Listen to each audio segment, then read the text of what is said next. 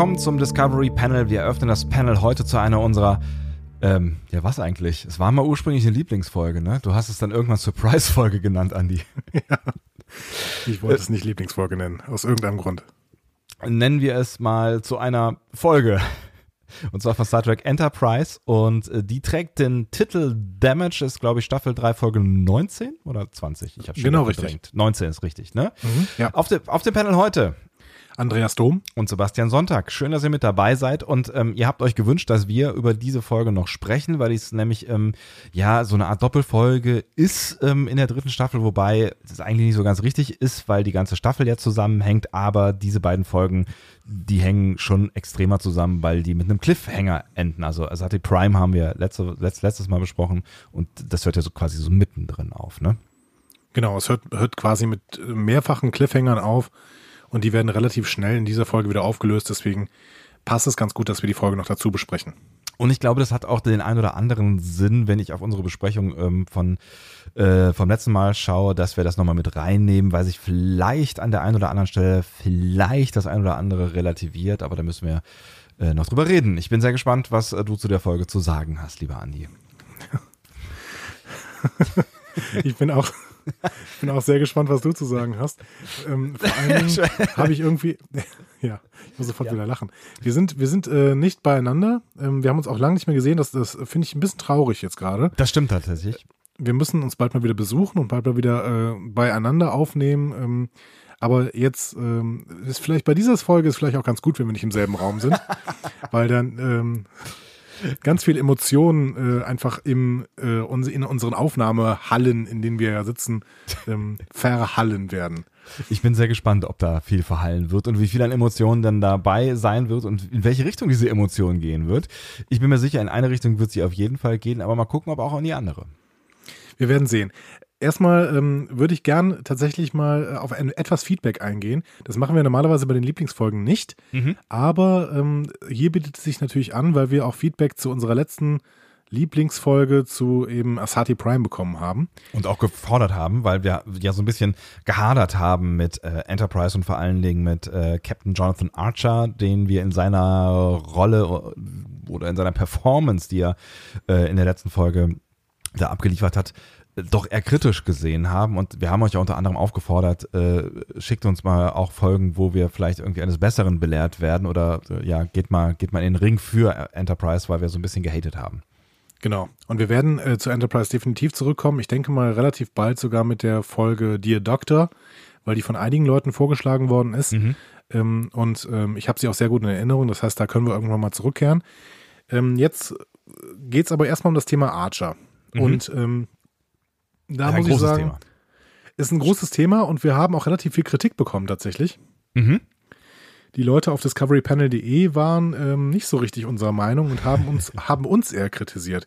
Also ja. ich fange zum Beispiel mal mit ähm, Ingenieur an, der hat mhm. geschrieben, zur Reaktion von Archer darf man auch nicht vergessen werden, dass das Ganze vor Gründung der Föderation stattfindet.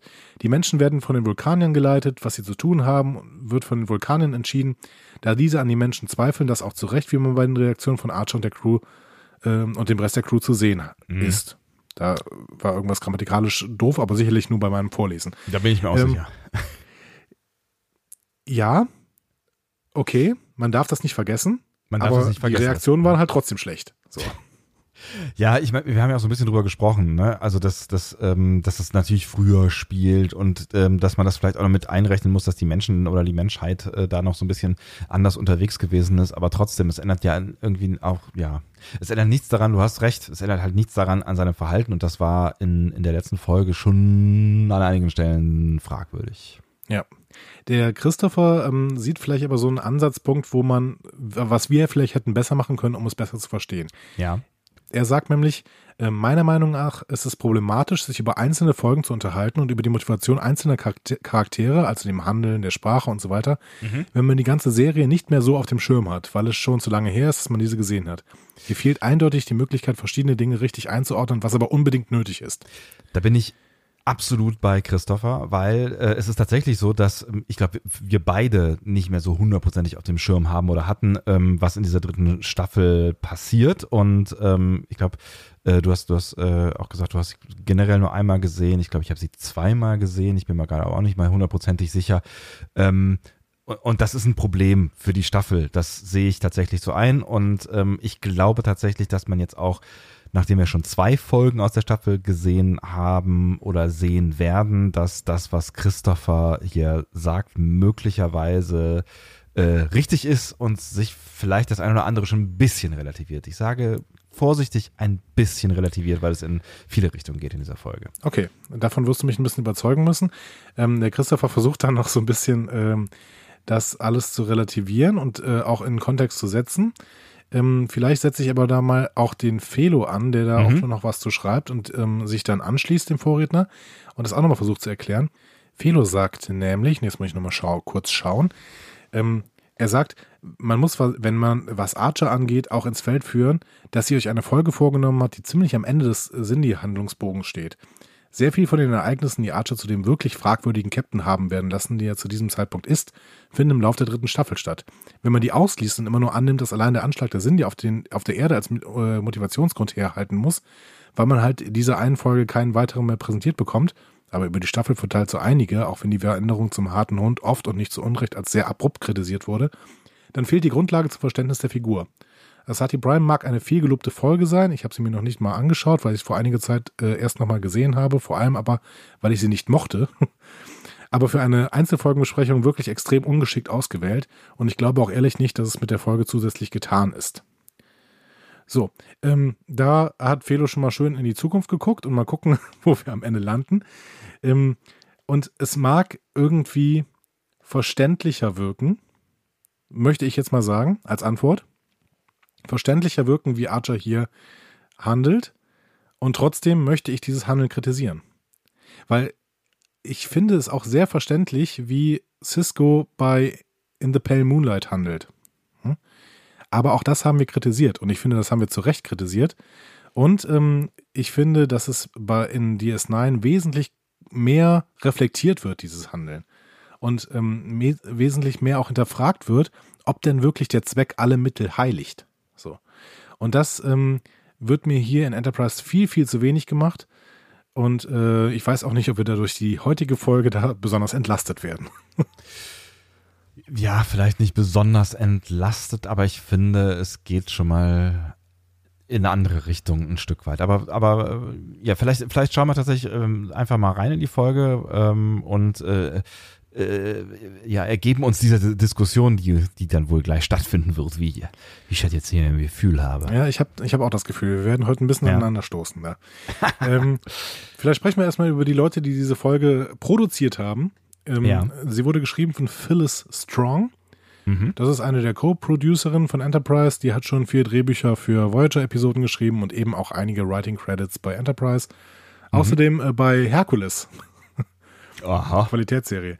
Ähm, ja, auf jeden Fall. Das ist ja schon wieder verdrängt. Heute hat sie übrigens ein Dienstleistungsunternehmen in LA, Bayberry mhm. Media. Und das ist laut eigener Angabe Copywriting und Storytelling Service. Also die schreiben dir quasi Texte für deine Homepage, wenn du möchtest. Cool. Kannst du Phyllis Strong anfragen. Okay, ist gemerkt. So. Ähm, Regie geführt hat James L. Conway. Das ist ein ganz bekannter Star Trek-Name, weil er wirklich, wirklich viel Regie geführt hat in den Serien ab mhm. Und mhm. anschließend äh, für alle möglichen Serien war er als Regisseur tätig und das bis heute. Ähm, zuletzt äh, ist er in The Magicians als Regisseur aufgetreten.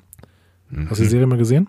Nee, sagt mir gerade auch gar nichts. Was ist denn das? Das äh, geht um so ein paar junge Zauberer. Ich weiß, dass das meine Freundin die mal gesehen hat, aber mhm. ähm, ich weiß auch nicht, ähm, ob es was für mich wäre. Ich glaube eher nicht.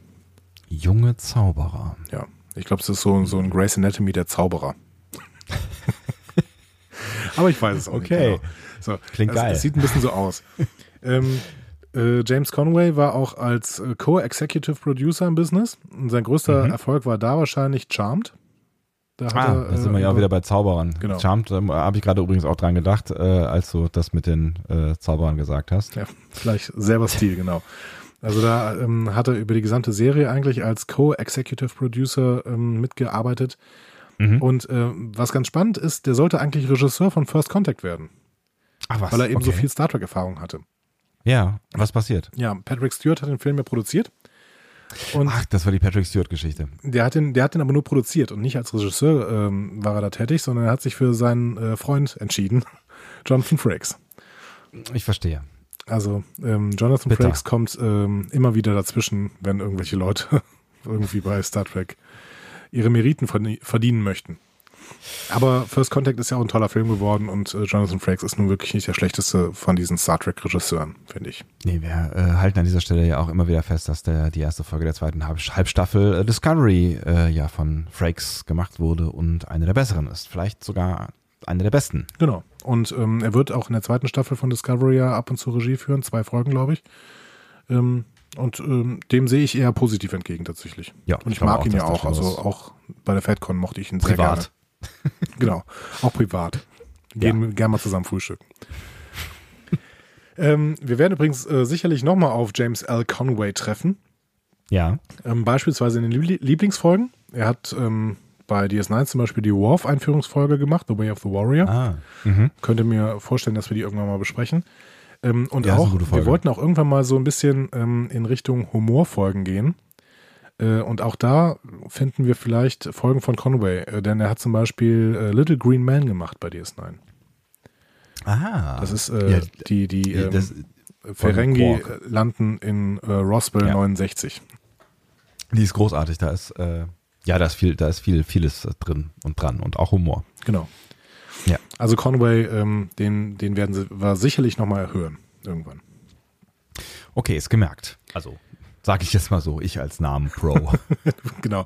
Du, du als derjenige, der sich immer am besten Namen merken kann, auf jeden Fall. ja, voll. Ist gemerkt. Scheißdreck. Ah, egal. Sollen wir denn reinstarten, oder was? Ja, ich würde vorschlagen, weil ich, äh, ja, ich, ich bin schon so gespannt. Ja, wir starten rein mit einem, was bisher geschah. Mhm. Und äh, was geschah bisher? Wir wissen, Archer ist ein Idiot, der von den Sinni gefangen worden ist, ähm, weil er ein Idiot war. Ah, mhm. Ähm, T'Pol hat Emotionen und äh, die Enterprise wird von den Sinni-Reptilianern angegriffen und ziemlich zerschossen. Das hast du sehr schön zusammengefasst. Ja. Ich habe dir auch Mühe gegeben. Ist auch ungefähr genau das, was, was dieses, äh, was bisher geschah, zeigt. Genau.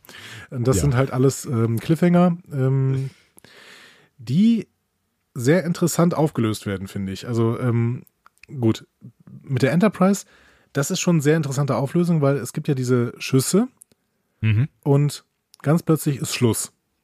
Genau.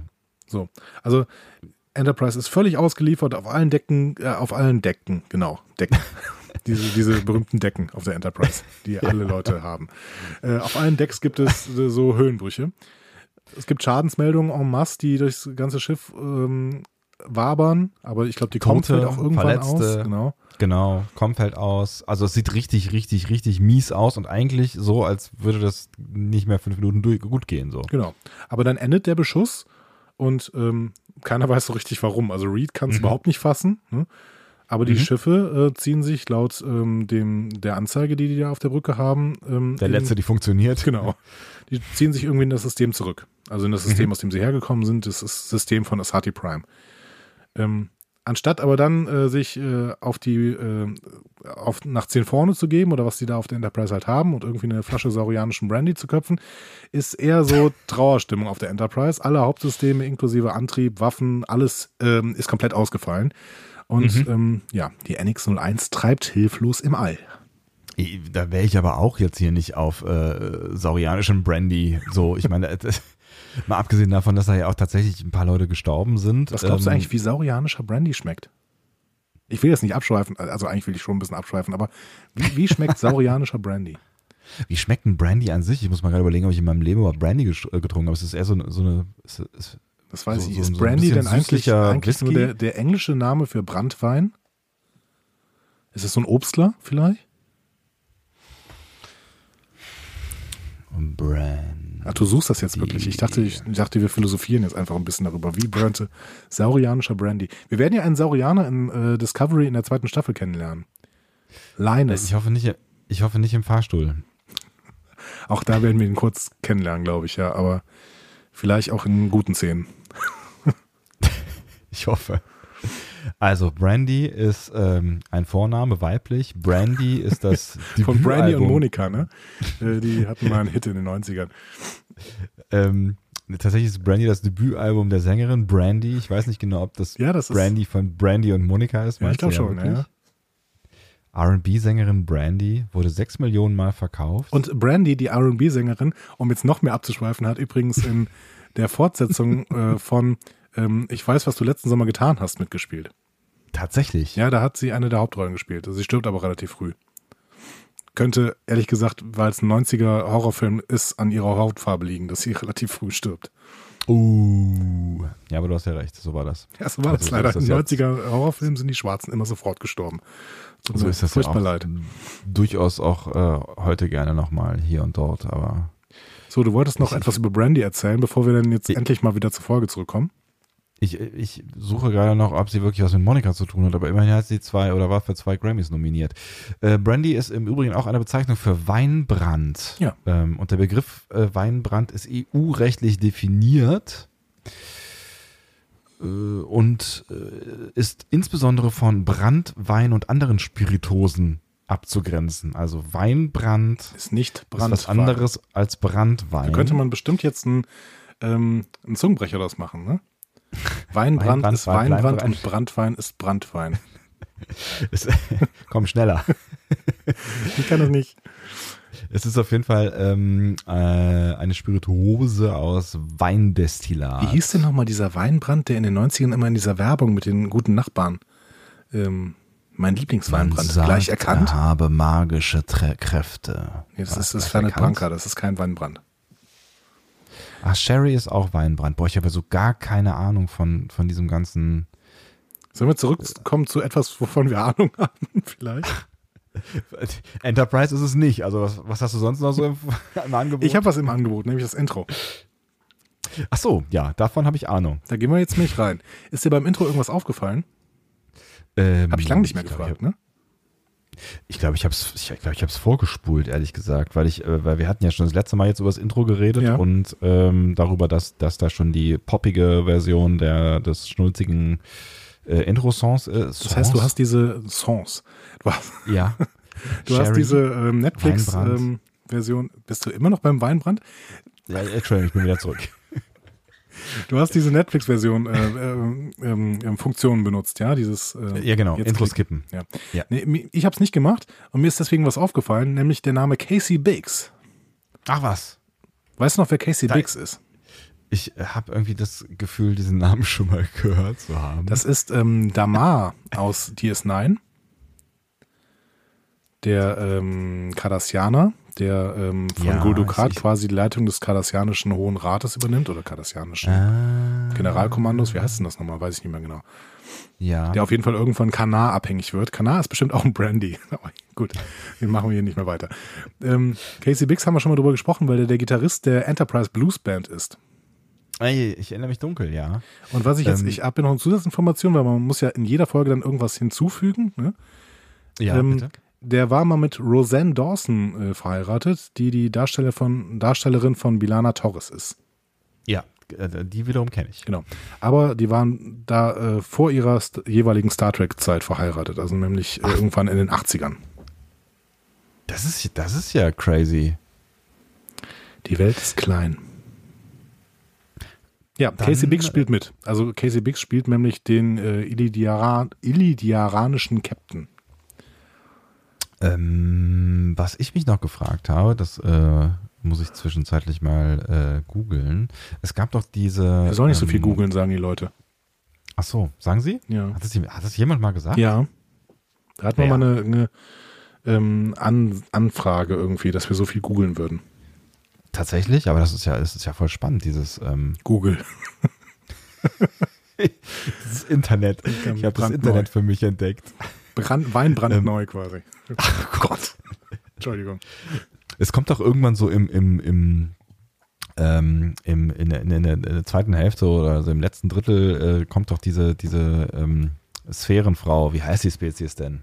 Äh, Sphärenbauer. Genau. Äh, Sphärenbauerfrau.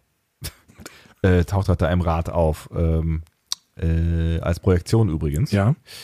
Ähm, und da habe ich mich gefragt, ob das die gleiche Schauspielerin gewesen ist wie diese Vorzeigegründerin aus DS9. Die hat bestimmt auch einen Namen gehabt. Weißt du, die, die immer. Ähm, ich weiß, wenn du meinst, äh, keine ja. Ahnung. Die Maske sah sehr ähnlich aus. Es könnte aber daran liegen, dass die Masken bei DS9 und bei Enterprise, glaube ich, vom selben äh, Menschen gemacht wurden.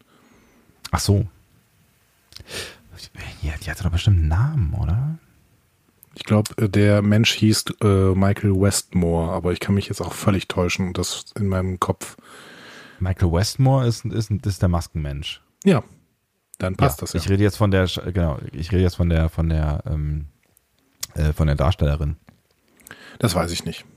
Finden wir das jetzt raus? Willst du das auch noch rausfinden? In der Zeit mache ich mal weiter, würde ich sagen. Ja, mach doch mal weiter. Also, ähm, wir gehen, nachdem wir ge gemerkt haben, dass Casey Biggs mitspielt, gehen wir aus dem Intro raus in den kleinen Rat der Cindy. Und äh, da ist dicke Luft. Mhm. Denn die Aboralen und die Humanoiden haben die angreifenden Schiffe zurückgerufen. Und das war offensichtlich die Auflösung des Cliffhangers. Mhm. Deswegen sind die Reptilianer jetzt ziemlich sauer. Ähm, zu Unrecht sauer. eigentlich, ja denn eh, der Angriff war überhaupt nicht an, abgesprochen. Ja. Ähm, und die Reptilianer haben damit erstmal das Vertrauen verloren. Archer ist also bis auf weiteres in die Hände der Aquarianer gegeben worden. Mhm. So. Ähm, also in, in dem dicken, äh, ach, im dicken Rad, genau. Im kleinen Rad ist richtig dicke Luft, wollte ich sagen. Gott. Was ist das heute für eine ja. Folge hier? Ich, okay. ich, weiß auch nicht so ganz genau. ähm, ja.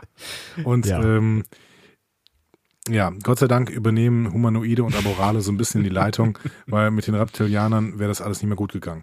Aber allgemein gefallen mir die Szenen in diesem kleinen Rad sehr, sehr gut, muss ich sagen. Ja, finde ich auch. Also das ist, äh, da, da merkt man wirklich, wie so eine Dynamik innerhalb eines Volkes, was halt aber auch aus verschiedensten Spezies äh, besteht, funktionieren kann. Ne? Diese mhm. Spezies, mhm. gut, die sind relativ rassistisch irgendwie gezeichnet. Ne? Also, dass diese Spezies wirklich genaue Eigenschaften haben. Die Reptilianer sind immer aggressiv. Die Aquarianer sind äh, nie da. Die Aboralen sind immer so ein bisschen verhandlungsmäßig und die Humanoiden sind sehr skeptisch. Mhm. Ähm, aber gut, okay. Trotzdem ist da eine gewisse Dynamik, die mir relativ gut gefällt, muss ich sagen. Ja, finde ich auch. Also ich finde auch, ja, auch die, die, wir haben ja so ein bisschen darüber gelästert, dass sie, dass die, ähm, äh, die Spezies so ein bisschen stereotyp sind, ähm, aber irgendwie hat mir das jetzt in der zweiten Folge alles ein bisschen besser gefallen. Ich finde das, ja, ja. ja, passt schon. Aber allgemein diese Auflösung des Cliffhangers ähm, ist schon ein bisschen weit hergeholt, oder? Findest du? Also das war ein Reptilianerschiff, ne? Das, äh, beziehungsweise mehrere Reptilianerschiffe, die die Enterprise da bedroht haben. Und warum können dann die Aboralen und die Humanoiden ähm, diese Schiffe zurückrufen? Und ja, irgendwie scheinen die ja doch ähm, ein System zu haben, ähm, was, was so ein bisschen auf, auf Gegenseitigkeit und Rat und so weiter beruht. Also vielleicht haben die ja schon eine Autorität, wenn die jetzt irgendwie sagen, hier ist eine Ratsversammlung gewesen und äh, bitte, bitte kommt mal zurück, haben wir äh, entschlossen oder so. Also vielleicht haben die ja schon irgendwie eine Art von Autorität und scheinbar scheint ja auch dieser eine Typ, dieser eine Reptilianer, den wir in der letzten Folge dann andauernd gesehen haben, ähm, scheint ja auch so ein bisschen ähm, der primär unberechenbare, leicht durchgeknallte und Hitzkopf zu sein. Vielleicht sind die anderen ja noch ein bisschen äh, chilliger. Ja, das mag sein, aber ich finde ähm, das ein bisschen tatsächlich weit hergeholt, weil die Spannung, die zum Ende von Asati Prime da in dieser Luft lag, weil die Enterprise eben so, so stark zerschossen war, die wurde dann wirklich auch sehr, sehr interruptusmäßig abgewürgt irgendwie. Hat mich aber tatsächlich gar nicht so gestört an der Stelle. Mhm. Gut. Also, ja, habe hab ich, hab ich gekauft. Ist auch schon irgendwie, also klar äh, hat es da irgendwie, also man hatte schon das Gefühl, man hatte halt den Cliffhanger da reingeschrieben und man wollte halt mal die, die Enterprise äh, zerstören, so, ne? Ähm, aber das, dass sie das dann schnell auflösen, damit die Story weitergeht, finde ich gar nicht so schlimm, weil die Story geht ja dann weiter und es wird, wird, also ich, ich finde, es wird dann halt auch besser als das, was noch hätte kommen können. Also was wäre die Alternative gewesen? So, was, ja, die Alternative wäre gewesen, dass man das Ganze noch ein bisschen fortführt, so wie beispielsweise in der Folge, in der Picard zum Borg wird. Das hört auch mit so einem extrem spannungsgeladenen Moment auf und geht eben in der zweiten Folge noch ein bisschen weiter. Achso, du meinst, dass man einfach noch so ein bisschen den Konflikt weiter zeigt, also den, den kriegerischen Konflikt weiter zeigt? Ja, dass man irgendwie eine kreative Lösung sucht, dass die Enterprise, keine Ahnung, in einen Meteoritenschauer fliegt und deswegen äh, sich retten kann oder sowas. Und dann wird halt der Angriff abgebrochen irgendwann. Ich finde es auch schwierig, dass Archer einfach so bei den Reptilianern quasi rausgeklaut werden kann und den Aquarianern gegeben werden kann, ohne dass die Reptilianer irgendwas davon wissen. Weil der ist ja auch relativ überrascht, so, so, sogar, dass man sich schon darum gekümmert hat, dass Archer eben äh, irgendwo anders hingebracht wird. Ja, und deswegen bin ich auch so ein bisschen auf, auf ähm, die Idee gekommen, dass da möglicherweise halt noch andere Befehlsstrukturen funktionieren. Also dass, ne, dass, dass da schon noch eine gewisse Autorität, also dieser Rat eine gewisse Autorität hat, auch gegenüber anderen Reptilianern. So. Hm. Also uns wird ja im Prinzip verkauft, dass Degra das alles so ein bisschen raustrickst. Auch, auch mhm. dass er ähm, mit Trickserei eben dann Archer im Prinzip freilässt in dieser Kammer später. Oder in dieser Sonde. Mhm. Ja. Fand ich ein bisschen sehr konstruiert, ja, ehrlich ja. gesagt. Aber müssen wir jetzt auch nicht ewig drauf rumreiten. Wir können auch dann einfach mal auf die Enterprise gehen jetzt. Ja. Also, wie gesagt, hat mich gar nicht so gestört und ich finde tatsächlich, dass an solchen Stellen relativ häufig allgemein in Serien Cliffhanger gerne mal einfach aufgelöst werden. Und äh, naja, ich brauchen jetzt nicht das, das Fass aufmachen, äh, das Ende von Discovery, was ja auch ein sehr, eine sehr einfach aufgelöste Geschichte gewesen ist am Ende. Aber, ja, das haben ähm, wir auch zu Recht kritisiert, ne? Ja, das stimmt natürlich. Aber das war ein Serienende und das war jetzt irgendwie so, ja, die mussten halt irgendwie. Naja, egal, du hast recht. Wir brauchen uns nicht lange aufhalten. Ich fand's, ich fand's nicht so dramatisch, aber ich kann schon nachvollziehen, äh, dass, ähm, dass du da so irgendwo dran hängen geblieben bist. Gehen wir auf die Discovery. Topol und Reed äh, räumen noch nicht auf, denn die zertrümmerten Gänge der Enterprise sind einfach auch ein bisschen sehr stark zertrümmert. Gut. Ähm, ja, das hast du Enterprise gesagt. Du hast gerade Discovery gesagt. Das fand ich sehr schön. Habe ich Discovery gesagt? Du hast Discovery gesagt, aber ich gehe auch gerne mit dir auf die Discovery, wo auch immer du hingehst. Ich gehe mit. Okay, ich wollte jetzt gerade auf die NX01 gehen, auf jeden Fall. ähm, man ist jetzt fleißig dabei, diese Shots wieder zusammenzuschweißen. Ähm, mhm. äh, doch das ganze Schiff könnte jeden Moment auch auseinanderbrechen. Hm? Hm. Äh, also es sieht wirklich brutal aus, ne? Also es sieht von außen brutal aus und von innen das, was wir zu sehen bekommen, es ist ja nicht so fürchterlich viel, was wir zu sehen bekommen, ist aber eigentlich alles Schutt und Asche, ne? Ja, absolut. Und über bestimmte Schäden weiß man noch nicht mal Bescheid. Also zum Beispiel, was auf dem E-Deck jetzt wirklich los ist. Auf dem E-Deck, wir erinnern uns, da war das ganze Trillium D äh, gelagert und da sind auch alle mhm. möglichen Sachen gelagert, weil da alle Lagerräume sind. Ähm, man weiß ja nicht richtig Bescheid, weil das Com-System halt immer noch ausgefallen ist. Ja, genau. Ähm, was man weiß, ist, wie der Maschinenraum aussieht. Da gibt äh, Trip uns einen Überblick. Sieht mhm. schlecht aus. ja. Also der Warp-Antrieb so ist erst in einigen Wochen äh, ersatzbereit und auch dann nur, wenn man irgendwie äh, Ersatzteile bekommt. Ja. Und über den Impulsantrieb weiß man noch nicht so richtig, ähm, wie der denn läuft. So. Also unterm Strich kann man sagen, die sind da auf jeden Fall erstmal gestrandet. Also wirklich wegkommen die da nicht. Genau. Also das ist der, das ist der Stand der Dinge und ähm, Topol mhm. äh, ist auch nicht so richtig glücklich darüber. Topol schaut besorgt quasi. ja, und das, ja, kann sie ja diesmal auch tatsächlich. Tatsächlich, genau. Sie hat ja Emotionen so, ja. jetzt gerade. Ja, genau. Ähm, dann gehen wir nochmal auf ein anderes Schiff, nämlich auf ein Aquarianer-Schiff. Da erwacht Archer mhm. und äh, macht sich dann bei den Aquarianern bemerkbar. Und äh, die wollen das gar nicht wissen, sondern lassen sofort Gas in seine Zelle, um ihn wieder bewusstlos werden zu lassen. Ja. Ich finde äh, die Aquarianer ja eine wirklich tolle Idee. Ne? Also ich, ich, ich mag das, dass man mal eine Spezies hat, die halt komplett im Wasser leben und trotzdem ins Weltall fliegen können was ganz geil ist eigentlich, weil, also ich meine, gut, es ist natürlich eigentlich, eigentlich ne, ich habe zuerst gedacht, so irgendwie ist es ja totaler Scheiß, wenn du halt irgendwie so ein Schiff mit Wasser volllaufen lässt, ähm, damit, damit, damit man es fliegen kann. Auf der anderen Seite, ich meine, erstens ist Gewicht im Weltall eh wurscht, zweitens würden wir es halt mit Sauerstoff volllaufen lassen, so eigentlich ist ja nichts anderes, ne? Genau, irgendwie nicht. Deswegen, ja. ich finde ich find diese Spezies wirklich eine gute Idee. Die sehen halt so ein bisschen seltsam aus, aber äh, das ist der Computertechnik geschuldet aus den 2000ern. Ja, ja das sind halt äh, aber, schlecht, ja, schlecht mag, animierte Delfine mit Armen. ja, so ungefähr. Nee, ich, ich finde die Idee auch gut und ich finde, sie haben sie auch irgendwie ganz nett umgesetzt, auch wenn mich interessieren würde, wie die denn das Schiff steuern und ähm, wie die Elektronik funktioniert unter Wasser. Ja, aber man muss sich da nur anpassen irgendwie, ne? Also das wird schon irgendwie funktionieren. Also Strom und Wasser habe ich mir ja sagen lassen, das ist keine gute Idee. Aber das wird, wir werden eine Lösung gefunden haben. es gibt auch, auch ähm, jetzt irgendwelche Unterwasser-Beobachtungsstationen, ähm, die wir gebaut haben, um da irgendwie, keine Ahnung, Delfine ja, zu ja untersuchen oder so. Mhm.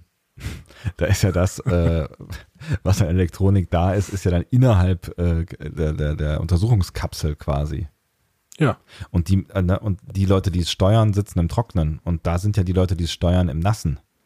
Du kannst bestimmt auch Knöpfe machen, die dann irgendwie so abgeschirmt sind, dass du die halt drücken kannst, ohne dass das Wasser eintritt.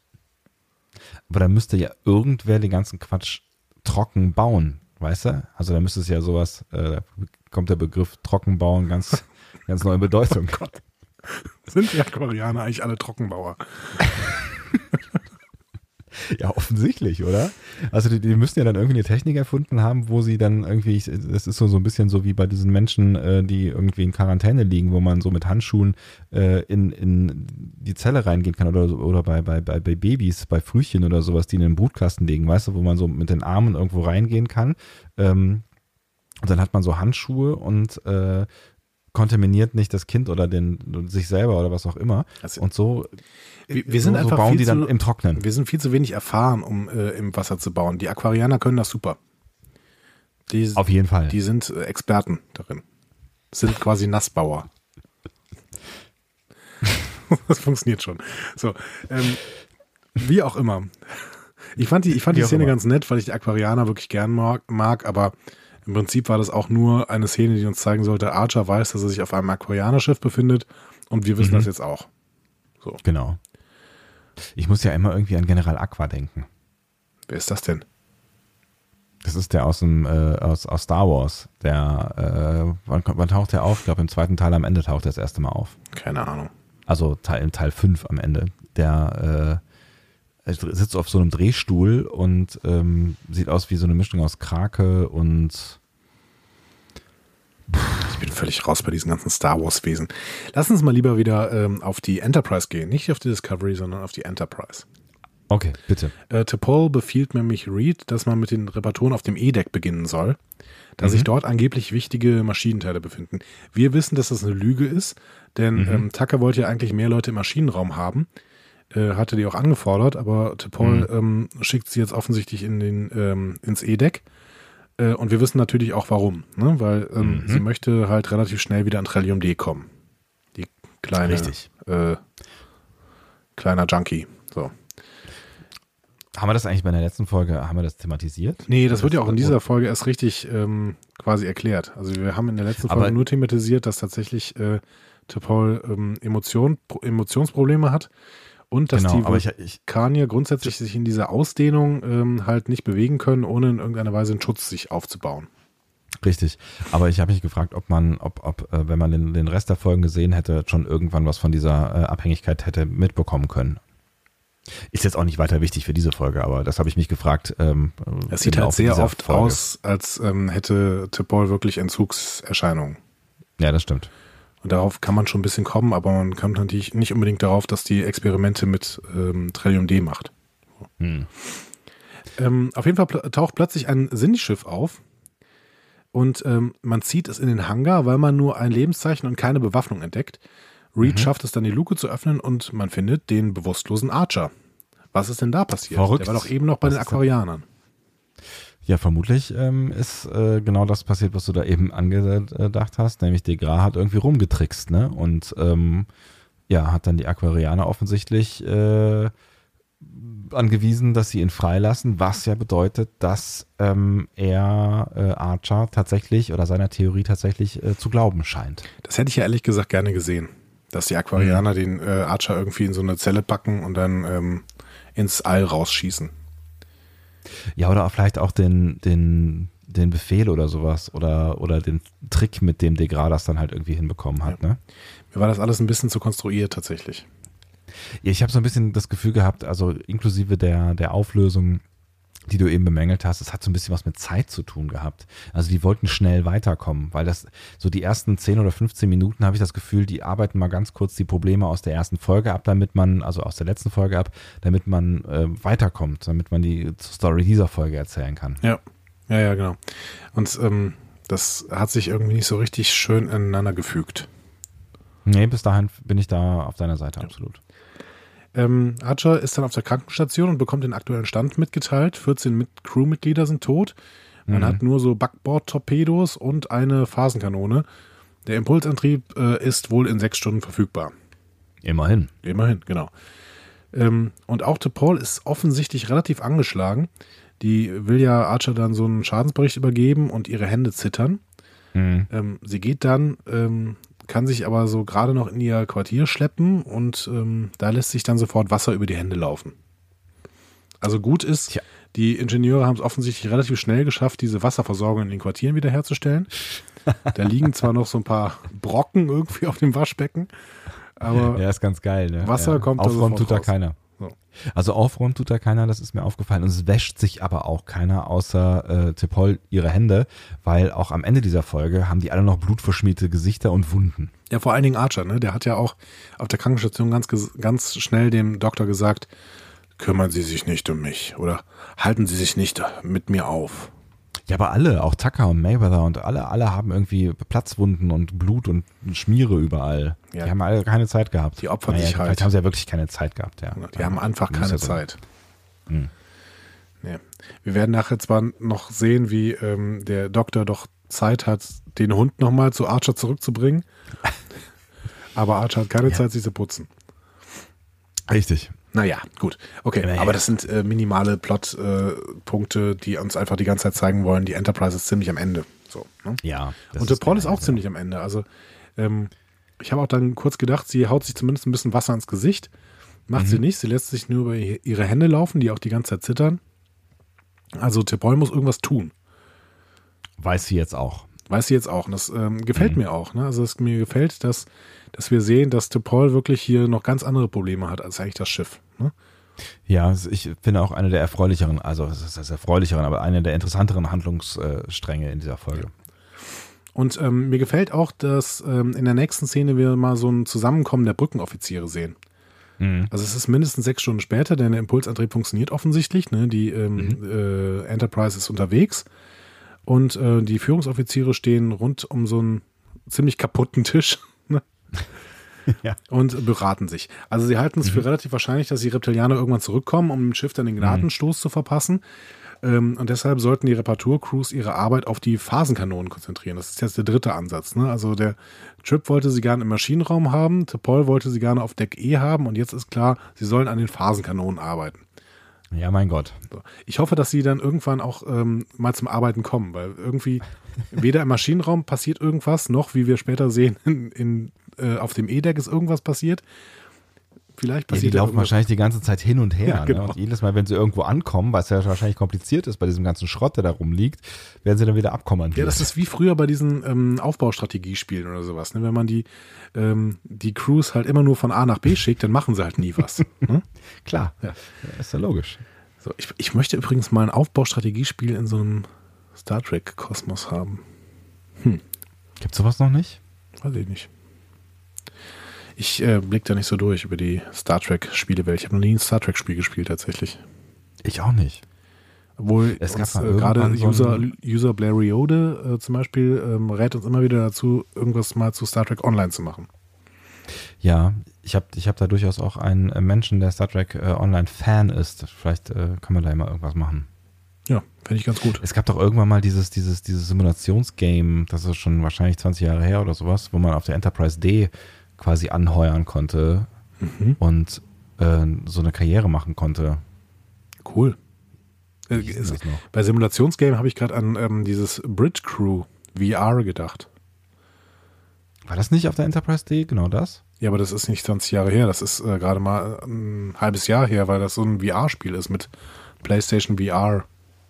Nee, dann meine ich was Da anderes. setzt man sich diese Brille auf und ist dann eben einer der Brückenoffiziere. Voll geil. Hast du so eine Brille?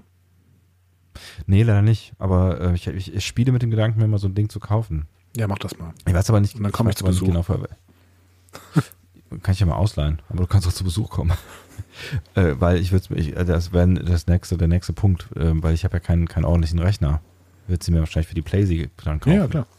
Dafür ist das Spiel auch. Macht ja durchaus Sinn. Ja, ah, okay. Naja, gut. Ähm, äh, Gibt es Empfehlungen? Hat jemand Empfehlungen? Wir, wir, wir gehen mal wieder zurück in die Story. Also Mayweather soll einen Kurs setzen und zwar bei Impulsgeschwindigkeit ähm, zu einem Meteoritenschwarm fliegen. Dauert Mhm. drei Tage. Ähm, und dieser Meteoritenschwarm kann das Schiff dann vor Langstreckensensoren abschirmen. Damit hoffen sie dann irgendwie bei den, Rept äh, den, äh, den Reptilianern nicht mehr in die Hände fallen zu können. So. Das wäre ja deine, war ja eben deine angedachte Theorie, ne? Genau. Also ein Meteoritenschauer verschwinden und alles wird gut. Genau. Ich fand es einen schönen Moment übrigens, als diese Überladung direkt über dem Tisch eine Explosion auslöst, an dem die Führungsoffiziere stehen. Ähm, Ja. Also, ähm, und ähm, Archer dann auch nochmal sagt, übrigens danke für die Warnung. So. Ja, aber das ist ganz geil, ne? weil dann halt irgendwie per Funk eine Warnung rauskommt, ne? War das? Ne? Genau. Ja, genau. Irgendwie eine per Funk eine Warnung. Äh, übrigens, wir haben da eine Überladung in der. Puff. Ja, Dankeschön. Danke. ja, schöne Szene. Hat mir auch gut gefallen. Ähm, ja. Machen wir weiter. Machen wir weiter, weil was war denn noch? Hoshi und Mayweather untersuchen dann diese Aquarianer-Kapsel. Ach, genau. Und äh, Hoshi, die haben wir in der letzten F Folge ständig gesehen, wie sie äh, versucht hat, die Insektoidensprache zu entschlüsseln, weil die dieses Insekt Insektoiden-Shuttle fliegen wollten. Jetzt Mhm. versucht sie Aquarianisch zu verstehen. Das ist auch kein einfacher Job, den die hat, echt Es tut mir total leid. Ja. Ich weiß nicht, wie viele. Sprachen sie mittlerweile kann. Ähm, aber sie, mag, sie meint auch, Aquarianisch ist, ein, äh, ist noch schwieriger als Insektoidisch. Wir haben es aber noch nicht gehört, ne? Die machen, die geben immer nur so ein paar Wahllaute von sich. Ja, genau. Aber das ist es wahrscheinlich dann auch. Das ist es wahrscheinlich, genau. Und es wird dann Ja. auch deutlich im Gespräch mit Mayweather, dass äh, Hoshi ein wenig die Hoffnung verliert, nach Hause zu kommen. Hm. Die ist ja auch, die wird ja auch immer so ein bisschen als die, die Schwache gezeichnet, ja schon in der ersten Staffel, ne, wenn sie irgendwie Ja, voll. sich kaum ja. irgendwas traut. Ähm, Finde ich immer ein bisschen kritisch, es ehrlich ist- gesagt. ist, ist ein bisschen, also ich, ist ein bisschen eine undankbare Rolle. Ich, wenn, wenn, wenn das nicht eh schon so ein Wurstsalat äh, wäre auf der Crew, äh, hast du den Begriff das letzte Mal eingeführt? Ja, ich glaube schon. Ähm, dann, dann könnte man das vielleicht ja noch irgendwie, irgendwie ganz interessant finden, so von wegen Charakterentwicklung, aber wenn du halt nur irgendwie pöbelnde starke Männer auf der Brücke hast und dann so eine unsichere So ein Frau, Mäuschen, ne? Das ist echt. Ja. Äh, das ist schon doof. Klischee. das ist in Voyager Ja. dann wirklich besser gelöst, ne? Weil Harry Kim dann eher so ein bisschen die Rolle spielt. Ne? Genau. Wobei äh, wir natürlich noch so Pole haben als, als starke Frauenrolle, aber ähm, Ja, aber auch Ja. halt als emotionslose mh, Ja. Vulkanierin. ja. Hm. Ja, es ist nicht, also ich finde die Rolle auch echt nicht glücklich. Es war ja nur eine, also das Gute ist ja, dass Hoshi dieses Spiegeluniversums äh, Gegenstück hat, die dann ähm, sehr schön Deutlich intrigant ist. Ja. Naja, gut. Aber das besprechen wir an einem anderen Zeitpunkt. Ähm, wir sehen noch eine weitere Vorbereitung, nämlich Archer, der hilft äh, Trip bei den Reparaturen im Maschinenraum. Mhm.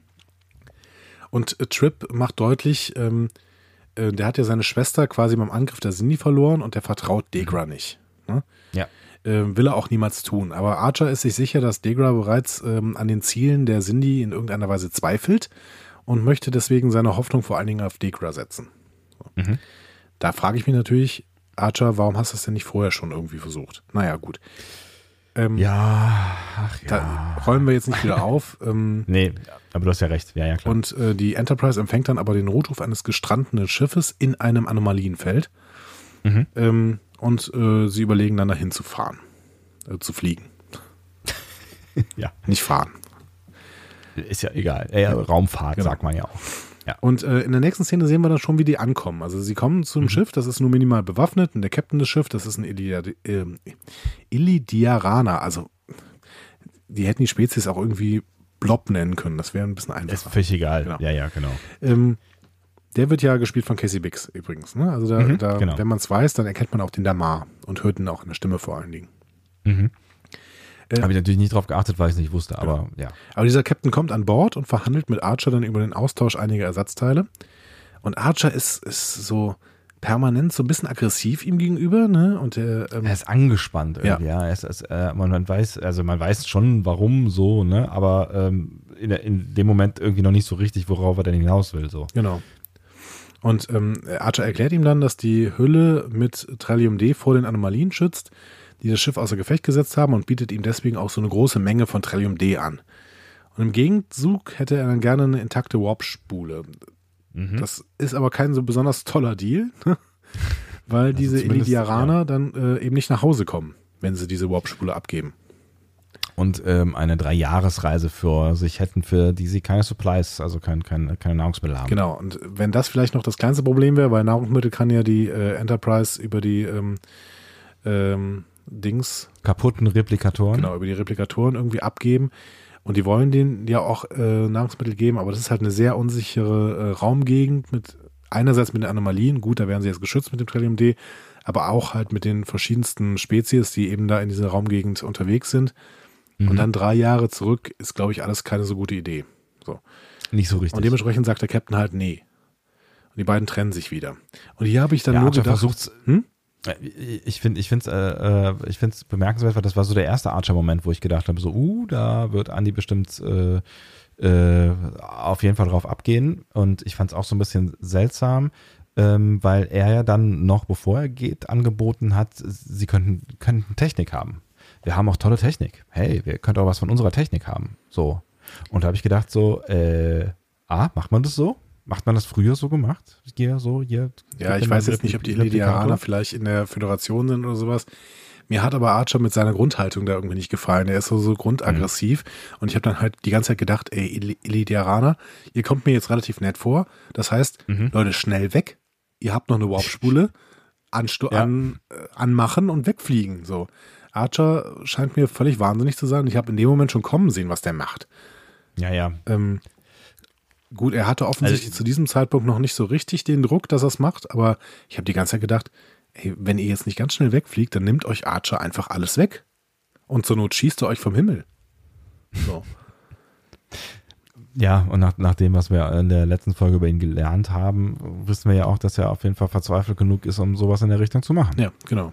Und ähm, dementsprechend wirklich, da habe ich schon ein bisschen kommen sehen, wohin die Folge äh, will. Und ähm, hm. ja, das war der Moment, wo ich so ein bisschen die Hoffnung verloren habe, dass Archer uns wieder als, als, ähm, ja, als klug handelnder Sternoffizier, als ethisch handelnder Sternoffizier vor allen Dingen vorgestellt wird und auch wieder mhm. ein bisschen rehabilitiert wird für die letzte, für diese Handlungen der letzten Folge. Mhm. Ja. Gut. ja. Aber das kommt ja alles noch. Das kommt ja alles noch, genau. Ge genau. Drücken wir mal auf die Vorspultaste. Genau. Was sehen wir auf de, in der nächsten Szene? Äh, wir sind ähm, bei Tepol wieder, ne? Genau. Und äh, es ist, äh, ah ja, das ist, ist, diese, diese wundervolle Traumsequenz kommt genau. dann, ne? ähm, wo man erst so ein bisschen irritiert ist. Ich habe mir überlegt, äh, Tepol hat einen Trip. oh Gott. Komm, der war nicht, ne? Ah. Ja. Warte kurz, warte, er wirkt noch, warte. Also, ah, ja. wir sehen einen Sextraum von Tepol mit Trip unter der Dusche. Ja. Wunderschön. Ähm, und äh, sehr emotional. Mhm. Und plötzlich verändert sich dann irgendwie ihre Haut und sie will Trip erwürgen. Ja, also ja, sie äh, ja, ver verwandelt sich fies und ja. Genau. Bla. Und in dem Moment wacht sie dann schweißgebadet auf, ähm, mhm. wankt aus ihrem Quartier heraus, zieht sich einen Raumanzug an und will das E-Deck betreten. Wir erinnern uns, das E-Deck sollte laut ihrem Befehl schnell wiederhergestellt werden. In äh, Frachtraum 2 ähm, lagert das Trillium D und deswegen äh, sollte genau, das alles da aufgeräumt ja. werden. So. Ist aber nicht passiert, äh, deswegen brauchst du den Raumanzug, weil da noch ziemlich Kraut und Rüben ist. Genau, und keine Atmosphäre. Mhm. Und äh, sie kann dann auch diese Treppe nicht runtergehen, äh, weil die irgendwie nur so schräg in der Verankerung hängt. Und mhm. ähm, klettert deswegen so ein bisschen da ähm, an der Reling entlang und stürzt dann aber von einem Behälter und kappt sich damit ihre Sauerstoffzufuhr ab. Ein Behälter, der in dem offensichtlich nichts drin ist. Nee, genau, ich finde es immer super in diesen Star Trek äh, äh, Frachträumen. Da sind ja immer diese riesigen Kisten und man hat leider viel zu häufig äh, das Gefühl, dass in diesen Kisten genau gar nichts drin ist und dass die aus Styropor sind, je nachdem, also weil die die immer so anfassen oder ne, auf diesem Ding stand sie drauf und das hat so gekippelt. Ja, aber also, das, das musst du auch ähm, verstehen. Die sind halt relativ lang unterwegs. Ne? Das heißt, äh, die benutzen auch das Zeug, was in diesen Kisten ist. Ne? Und dann bleiben die Kisten halt zurück. Also du meinst, das ist bewusst, das sind bewusst leere Kisten, die da noch rumstehen. Ja, was heißt, das sind bewusst leere Kisten? Die Kisten sind halt irgendwann leer gemacht worden. Hm. Die Enterprise ist auch schon relativ lange hier in dieser Ausdehnung unterwegs und hat bestimmt schon einiges in Trillium D auf die Außenhülle geschmiert. Oder in ähm, Tepols Venen, denn das sehen wir dann nachher noch. Ne?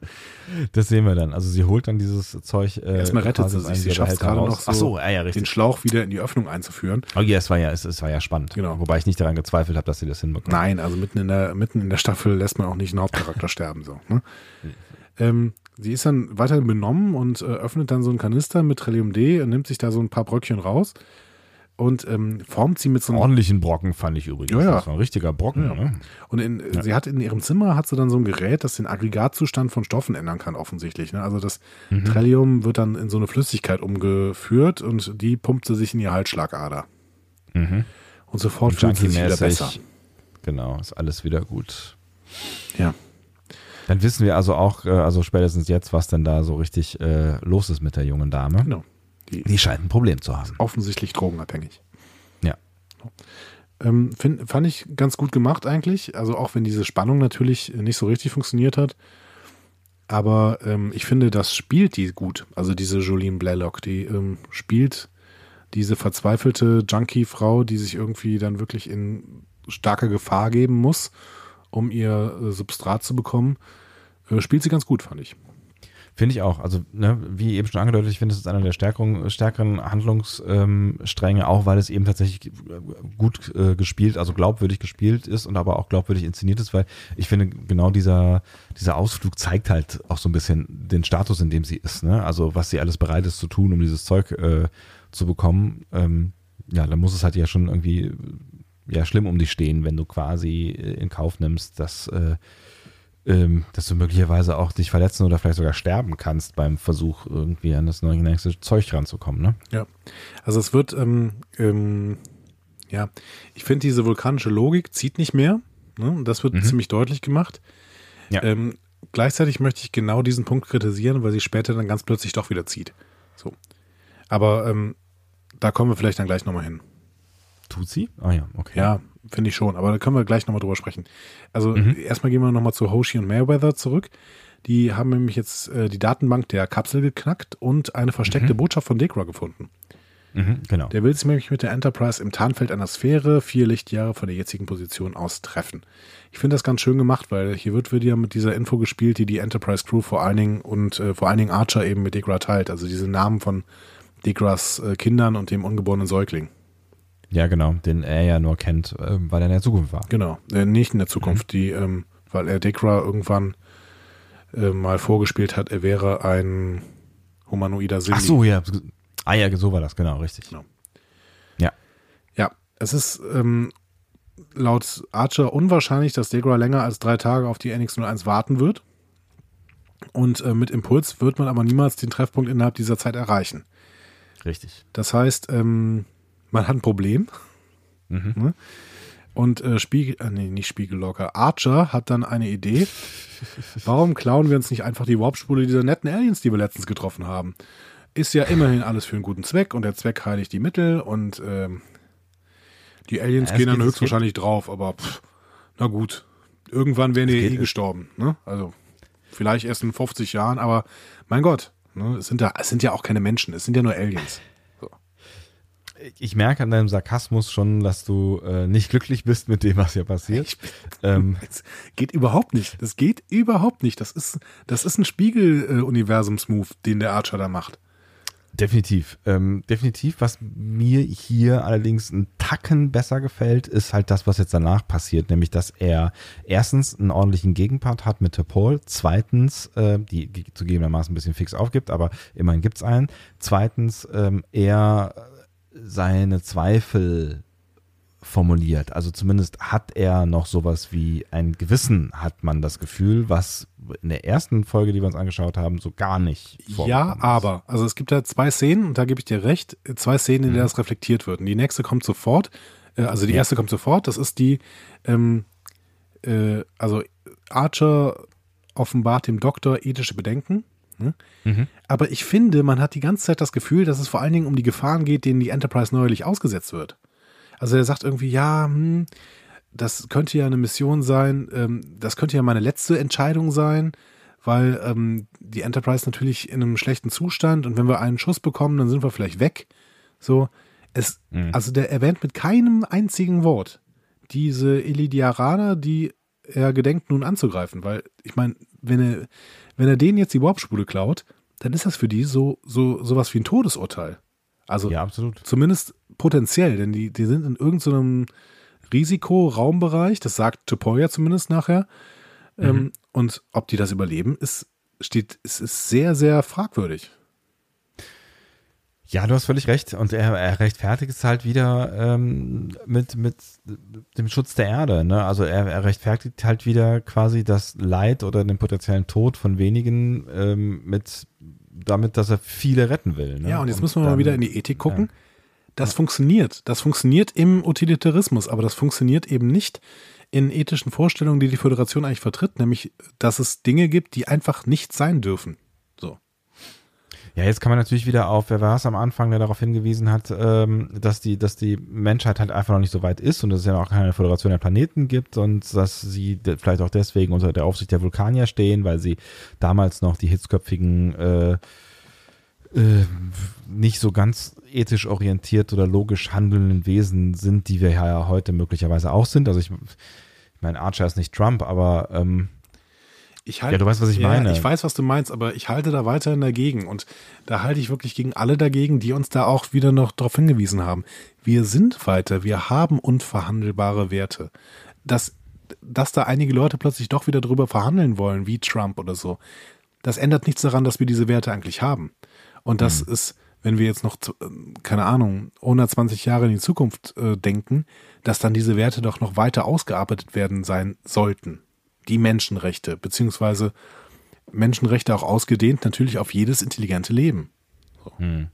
Ich meine, das, was ich, was ich jetzt dieser Szene, vielleicht nehmen wir auch noch die nächste mit, ähm, die, die in, wo, wo es ja nochmal so ein bisschen ähm, ähm, um, um äh, darum geht, dass er sich das durch den Kopf äh, gehen lässt. Und es gibt ja eigentlich noch eine. Also ich finde, was, was man, was, was, was hier besser gelungen ist, ist tatsächlich zu zeigen, dass er sowas wie einen Konflikt hat, mit dem er zumindest ins ins Grübeln geht. So. Und das hat mir sehr viel mehr in der Folge davor gefehlt. Ich kann sein Handeln jetzt auch überhaupt nicht rechtfertigen und käme auch zu einem anderen Schluss an seiner Stelle, aber er hat zumindest ein- einen Konflikt, der hier gezeigt wird. Und Und das- das, finde ich ist ein Fortschritt. Ja, und das finde ich eben gar nicht. Also ich finde, dass er, der hadert die ganze Zeit damit, dass die Enterprise eventuell ja nicht bereit ist für diesen Angriff. Und er spricht nicht über die Ili Ili boah, über diese Aliens.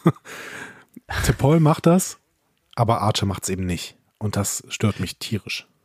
Ja, aber mit dem Doktor, da redet er ja schon. Er fragt ihn, ne, haben Sie irgendwann mal einen ethischen Fehltritt gemacht, so oder haben Sie mal irgendwas, haben Sie mal, ne, es geht darum, eine ähm, eine Grenze zu überschreiten. Das sagt er ja. Ne? Also ich habe hier äh, vor, eine Grenze zu überschreiten, die man nicht überschreiten äh, sollte. Und ähm, Ja, aber er bezieht sich auf die Enterprise.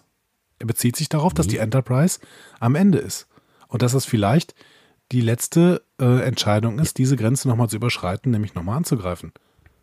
Ja, aber weil die Enterprise die für ihn letzte Rettung der Menschheit ist. Weil er verhindern will, muss in, in seiner, seiner Meinung nach, ähm, dass diese Waffe fertiggestellt wird, mit der die Erde ausgelöscht wird. Ich kann die Motivation schon verstehen und trotzdem muss man dann sagen, da mache ich es halt trotzdem nicht. Es gibt Sachen, die man nicht macht. Punkt. wie, wie gesagt, ich will gar nicht mit dir darüber diskutieren, dass, ähm, dass, dass das Ergebnis in Ordnung ist, so, ne, oder nicht in Ordnung ist. Also da, da sind wir uns einig. Aber ich finde, ähm, ne, wie gesagt, der Fortschritt, den wir hier in der Folge sehen, ist, dass er zumindest in den Diskurs geht. Also zumindest sich einmal, also er ist, er ist ja relativ schnell äh, dann auch klar in seiner Haltung und äh, verkauft sie dann hinterher auch äh, gegenüber was, Tucker oder, oder äh, Trip oder Mehreren Leuten, ja. der, Hm? ja, äh, die ja doch alle sehr fassungslos sind, ähm, als, als er ihnen den Plan erzählt. Ne?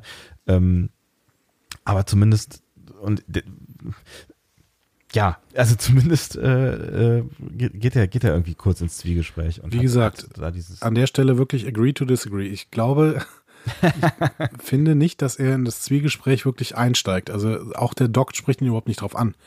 Es geht nicht um, ähm, um die Lydiaraner, sondern es geht um die Crew der Enterprise. Und er sagt dem Doc dann ja auch noch, ja, ähm, müssen sich wahrscheinlich mit mehreren neuen Verwundeten äh, auseinandersetzen. Und der Doc sagt, ja, ich bin bereit.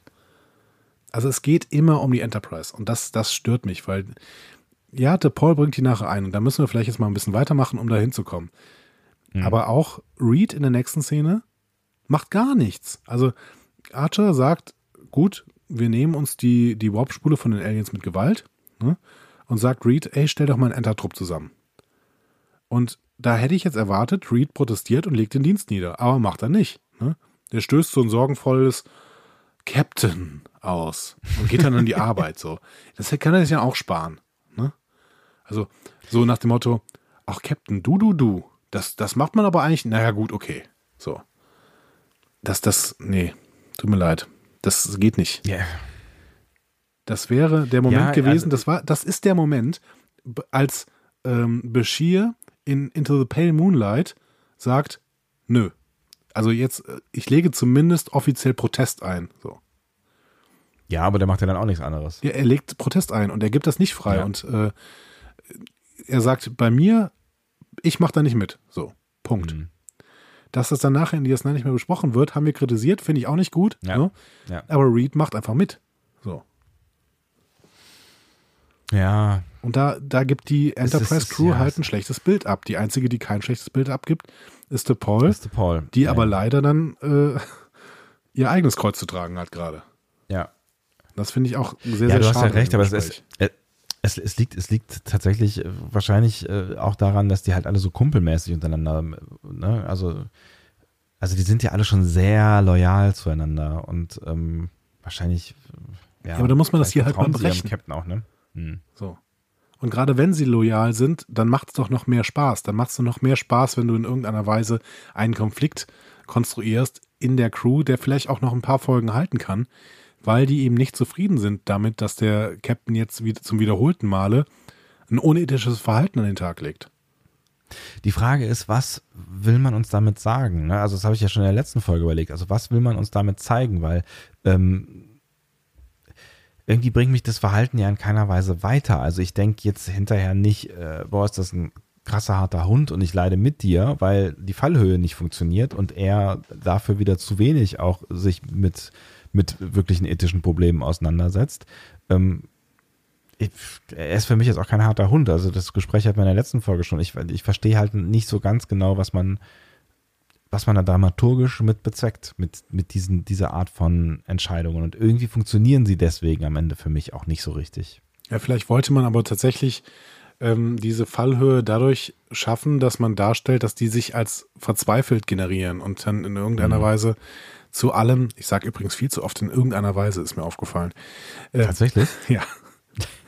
Ich sage relativ häufig tatsächlich. Ja, absolut. Und absolut. ähm, ja. ja, vielleicht wollte man das damit zeigen und ähm, vielleicht äh, tun wir dem auch wieder Unrecht, weil wir den ganzen Konflikt jetzt nicht komplett besprochen haben. Ich habe allerdings die ganzen Folgen davor nochmal gesehen und ich finde nicht, dass sich das so daraus ergibt. Ich finde immer noch, dass es die Möglichkeit an ganz vielen Stellen wäre, angemessen, diplomatisch äh, zu handeln, auch wenn sieben Millionen Menschen da gestorben sind. Hm. Also ver ja, vergleichs also mit 9-11 die ganze Welt hat damals gesagt, ja, das ist totaler Mist, dass hier so viele Menschen gestorben sind, aber ihr müsst nicht sofort äh, alles mobilisieren und in den Irak fliegen. So.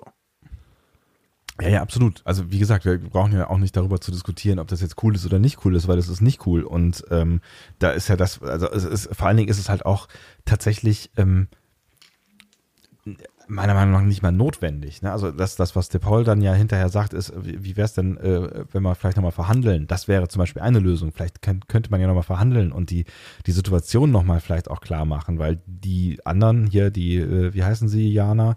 Ähm, Ilidiana. Die wissen ja noch, danke, die wissen ja noch gar nicht, äh, äh, dass also worum es da im Detail geht und selbst wenn sie jetzt nicht die Warpspule ähm, abgeben, hätte es ja immer noch die Möglichkeit gegeben, dass die irgendwie Archer da mal hinfliegen. Ja, zum, Beispiel. Beispiel, genau. Also es, es gibt immer noch Möglichkeiten und deswegen, ja. ich weiß nicht, was die Serie hier mit uns machen möchte. Ob die ähm, uns, ob die es legitimieren möchte, dass in verzweifelten Situationen verzweifelte Maßnahmen getroffen werden können, keine Ahnung.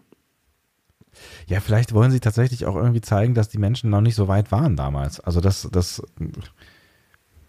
ja, ich weiß nicht. Also, dass das, das tatsächlich irgendwie der Zweck heiligt die Mittel, aber der Zweck heiligt die Mittel. Eigentlich sind wir da, da wie du eben ja schon gesagt hast, eigentlich sind wir da ja schon drüber hinaus, auch wenn, wenn das in einigen Teilen der, äh, der Welt möglicherweise mit Füßen getreten wird. Aber wir hatten die Erkenntnis schon mal, dass das eigentlich nicht okay ist. Lass uns mal in den Sindirat gehen. Ja. Also im Sindirat sind, sind allerdings nur Degra und die beiden ähm, Anführer der Humanoiden und der Aboralen anwesend. Mhm. Ähm, da erscheint dann eine dieser Sphärenbauerinnen. Und ähm, die hast du eben schon mal angesprochen. Ne? Also ähm, Mhm. du hattest aber jetzt nicht herausgefunden, ob das die Gründerin ist. Ne? Nee, tatsächlich habe ich herausgefunden, dass ähm, die Gründerin Salom Jans heißt Mhm. oder so ungefähr. Ähm, ist mittlerweile übrigens 83 Jahre alt. Uiuiui. Ähm, aber ich habe nicht herausgefunden, ob sie irgendwo äh, nochmal in Star Trek aufgetaucht ist, außer in dieser Rolle. Aber in dieser Rolle war sie, äh, ich glaube, 15 Mal, wenn ich das richtig gemerkt habe. Ja, das kommt wahrscheinlich auch in DS9 hin. Ne? Ja. Ach, DS9. Naja, ähm, also diese Sphärenbauerin ähm, wird zur Rede gestellt von DeGra. Ne? Mhm. Der ähm, spricht sie erstmal auf die Vorfälle in Carpenter Street ein. Also damals waren ja diese Reptilien sind die auf der Erde in die Vergangenheit gereist, um Genozid mit einer Biowaffe zu verüben. Und das hat die Enterprise Crew dann verhindert. So. Ähm, sie gibt dann auch zu, dass sie den Reptilianern bei ihrem Plan geholfen hat. Sie erzählt, dass sie damit die Integrität des Rats hat schützen wollen, aus dem Reptilianer und Insektoiden eben ausscheiden wollten. Interessante äh, Argumentationsline, die sie da droppt, auf jeden Ja, Fall. also das ist auch ähm, eine ganz, ganz seltsame Art von, von ja, Rationalisierung von schlechten Sachen. Da kann sich äh, Arthur noch eine Scheibe drin abschneiden irgendwie. Ja, auf jeden Fall. Also die ist deutlich äh, sehr, sehr auf ihre Interessen äh, oder die sind auf ihre Interessen raus und äh, ja, verstecken das in dem Fall nicht mal großartig, ne? Genau. Und Degra äh, entwickelt dann so ein bisschen Oberwasser ne, und fragt dann auch noch daran, übrigens, was, was ist denn mit den Sphären? Habt ihr die gebaut? Ne? Und dann wird's ihr aber auch zu dumm. Und sie macht dann den Sinn die Vorwürfe und sagt so, hör mal, sind wir hier in, einem, in einer Befragung oder was? Wisst ihr nicht, dass wir euch so unfassbar viel geholfen haben schon? Ne? Und dann verschwindet sie, also lässt sich wieder in die, äh, keine Ahnung, eine andere Sphäre fallen oder so. Mhm. Ähm, und Degra gibt dann, macht dann deutlich, dass er ihr nicht mehr glaubt. Was wir eigentlich vorher schon gemutmaßt haben, dass das der Fall ist. Genau. Und die anderen beiden wirken jetzt auch nicht mehr so total überzeugt, ehrlich gesagt. Nee, also nach dem Auftritt wäre ich aber auch nicht mehr so richtig überzeugt, ehrlich gesagt. Also die, die, ähm, ja, es, es wendet sich so ein bisschen das Blatt. Ich Ja. sage aber weiterhin, die, äh, der Sindirat wirkt für mich deutlich souveräner und ähm, investigativer auch und irgendwie aufgeschlossener, ähm, verschiedenste Lösungswege zu beschreiten, als die Enterprise. Ja. Weil die sitzen parallel nämlich ähm, vorm Schlachtplan und, und versuchen sich äh, irgendwie ihre Piratenmission äh, zu planen. Ne? Ja, Also ja. zuerst machen wir dieses fremde Schiff kampfunfähig. Das ist der schwierigste Teil. Ähm, aber so ein einzelner gut platzierter Schuss ähm, des Gegners würde ja ausreichen, um die NX-01 zu, st- zu zerstören. Deswegen ähm, müssen wir dann relativ schnell irgendwie deren Waffen außer Kraft setzen und dann beamen wir einen Entertrupp an Bord und die äh, Besatzung halten wir hin und äh, Trip baut dann die Spule aus.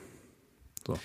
Also was, man, was man ihnen jetzt da wohl zugutehalten muss, ne, das mit dem schnell eingezielter Schuss gilt natürlich auch dafür, dass die Enterprise nicht in Gefahr gebracht werden soll, aber äh, es wird auch erwähnt, dass äh, auf beiden Seiten keine Toten entstehen sollen. ja, schon, genau. Aber es geht trotzdem Ja. größtenteils um die Gefahren für die Enterprise. Ne?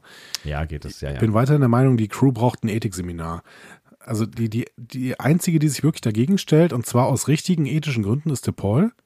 Mhm. Und das ist im Prinzip ein totaler Hohn, denn eigentlich sind gerade die Vulkanier die Spezies, die oft so eine Zweckmittelrationalität aufmachen, zumindest im, im Star Trek Kosmos. ja, ja. Und das ist jetzt die einzige, die sagt, ey, das können wir nicht machen. Das geht nicht. Mhm. Wir haben gar keine Berechtigung, dass wir die, diese Iliaraner jetzt irgendwie ähm, ausrauben. Die haben überhaupt nichts damit zu tun. Und da ist die spannende Frage, sagt sie das, obwohl sie das äh, Trillium-D-Zeug äh, injiziert hat oder deswegen? Das ist natürlich, eine, das ist natürlich wirklich eine spannende äh, Diskussion, ne? Ob ähm, diese unverhandelbaren Werte in irgendeiner Weise aus immer schon wieder irgendeine Weise. Also stammen diese unverhandelbaren Werte aus Emotionen Mhm. und kommt man mit Rationalität immer auf utilitaristische Zweckmittelrationalität? Hm. Ich glaube nicht. Ja, wahrscheinlich nicht, nee. Ich glaube, man kommt mit reiner Vernunft zu Werten, die es unbedingt zu schützen gilt. Hm. Hm. Der Paul versucht auf jeden Fall Archer noch so ein bisschen umzustimmen und argumentiert dabei meiner Meinung nach auch völlig korrekt. Und ähm, leider, leider, leider kriegt sie dann so einen Anfall und zerschmettert sogar ihr Pet dabei. Ne? Mhm. Ja. Und von da an geht es dann nur noch um den Zustand von DePaul und ihre Argumentation versandet leider. Ne? Ja, ja, ja, das ist dann halt irgendwie vorbei. Ja. Weil Archer merkt, dass irgendwas mit ihr nicht stimmt. Ähm, und sie meint dann nur, äh, ja, ja, gut, ich hatte wenig Zeit zum Meditieren. Also, ja, was ja auch was vermutlich stimmen mag. Das mag stimmen, genau. Also es ja. ist trotzdem eine Ausrede. Und es ist wirklich schade, ja. weil ich in diesem Moment gedacht habe, okay, wenn die das jetzt durchziehen könnte, ne, und wenn die dann wirklich mal in die Diskussion kommen, aber Archer hat auch überhaupt keine Möglichkeit, noch irgendwas dazu zu sagen, weil dann geht das Gespräch halt vollständig auf ihren Zustand. Ne? Ja. Ja, ja, hier, hier ähm, scheitert dann halt im Zweifel auch die Kontrollinstanz. Ne? Also ich meine, sie ist ja auch ein Stück weit da, um möglicherweise solche Szenen zu verhindern. Also sie ist ja der Aufpasser der, der Vulkanier. Ne? Und ähm, ja, ja, vielleicht hätte sie hier eingreifen müssen, wenn sie in einer besseren Verfassung gewesen wäre, weil wenn ich das richtig verstanden oder richtig in Erinnerung habe, hat sie ja durchaus auch ähm, schon so ein Vetorecht äh, oder das Macht, die Macht halt auch mal irgendwie durchzugreifen, wenn irgendwas total ja. falsch läuft. Ne? Ja, vielleicht will uns das die, die ähm, Folge sagen, ne? dass wenn die Vulkanierin ausfällt, dass die Menschen eben nicht in der Lage sind, Gut und Böse zu unterscheiden. Ja, aber es wird ja, es wird ja, also ich habe jetzt nicht die weiteren Folgen gesehen, aber ich glaube nicht, dass es irgendwann sanktioniert wird. Also dass sich da irgendwann nochmal jemand Gedanken drüber macht, dass sie dieses dieses Schiff. Äh ich habe nicht mal alles gesehen, aber ich glaube auch nicht. Und das finde ich sehr, sehr schade tatsächlich. Hm. Hm. Ja, vor allen Dingen, weil es ja dann noch zu diesem absurden Schlagabtausch zwischen den beiden Captains kommt, dann später, aber das ist so, ja, egal, da kommen wir ja gleich noch. Ne? Ja, dann lass uns noch kurz die Szene dazwischen machen. Der Paul geht genau. endlich zu Flox. Und das ist so der Punkt, wo ich denke, warum denn jetzt? Also. Ja. Ne, also. Ja, vielleicht, vielleicht genau deswegen. Also vielleicht, weil sie gerade gemerkt hat, sie ist in einer Szene gewesen oder sie hat, sie hat halt in, einer, in einem Moment versagt, wo sie hätte funktionieren müssen. So, und weil sie nicht funktioniert hat, ähm, passiert jetzt etwas, was sie unter keinen Umständen eigentlich will. Das ist für mich eine schöne Erklärung, mit der ich leben kann. Und dann, äh, dann gefällt mir das auch noch ein bisschen besser tatsächlich. Und dann gefällt mir die ganze Folge ein bisschen besser, wenn ich das so annehme. Also das, das, das ist für mich tatsächlich sind diese, diese beiden Momente, ähm, also die, die äh, Tip Hole Story und auch den Doktor, das sind so für mich die kleinen Highlights in dieser Folge tatsächlich. Ja, beim Doktor, ich finde, er hätte noch ein bisschen mehr tun können. Aber gut. Das ist nicht seine Aufgabe. Das ist auch nicht sein. Ich finde, der handelt sehr rollenkonform. Das ist nicht sein. Der, der ist ja immer so, so ein bisschen außen vor mit so einem leichten Lächeln.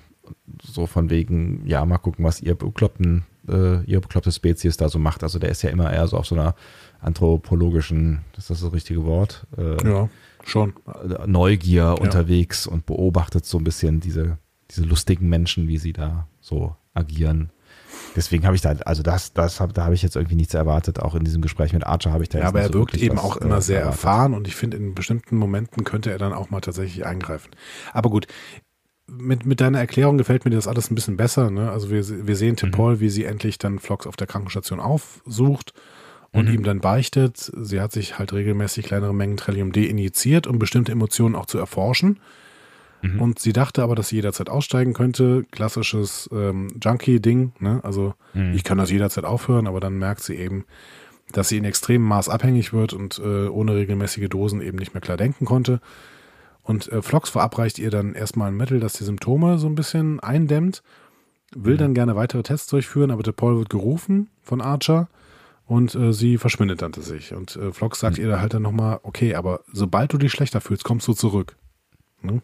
Und er sagt ja auch nochmal ganz klar, und das fand ich auch irgendwie ganz gut, ne, dass, ähm, dass es jetzt gerade irgendwie die Symptome so ein bisschen ähm, lindert, aber dass das nichts daran ändert, dass, dass sie äh, durch den Entzug durch muss und dass das kein Spaß wird, vor allen Dingen für die Psyche so. Ne?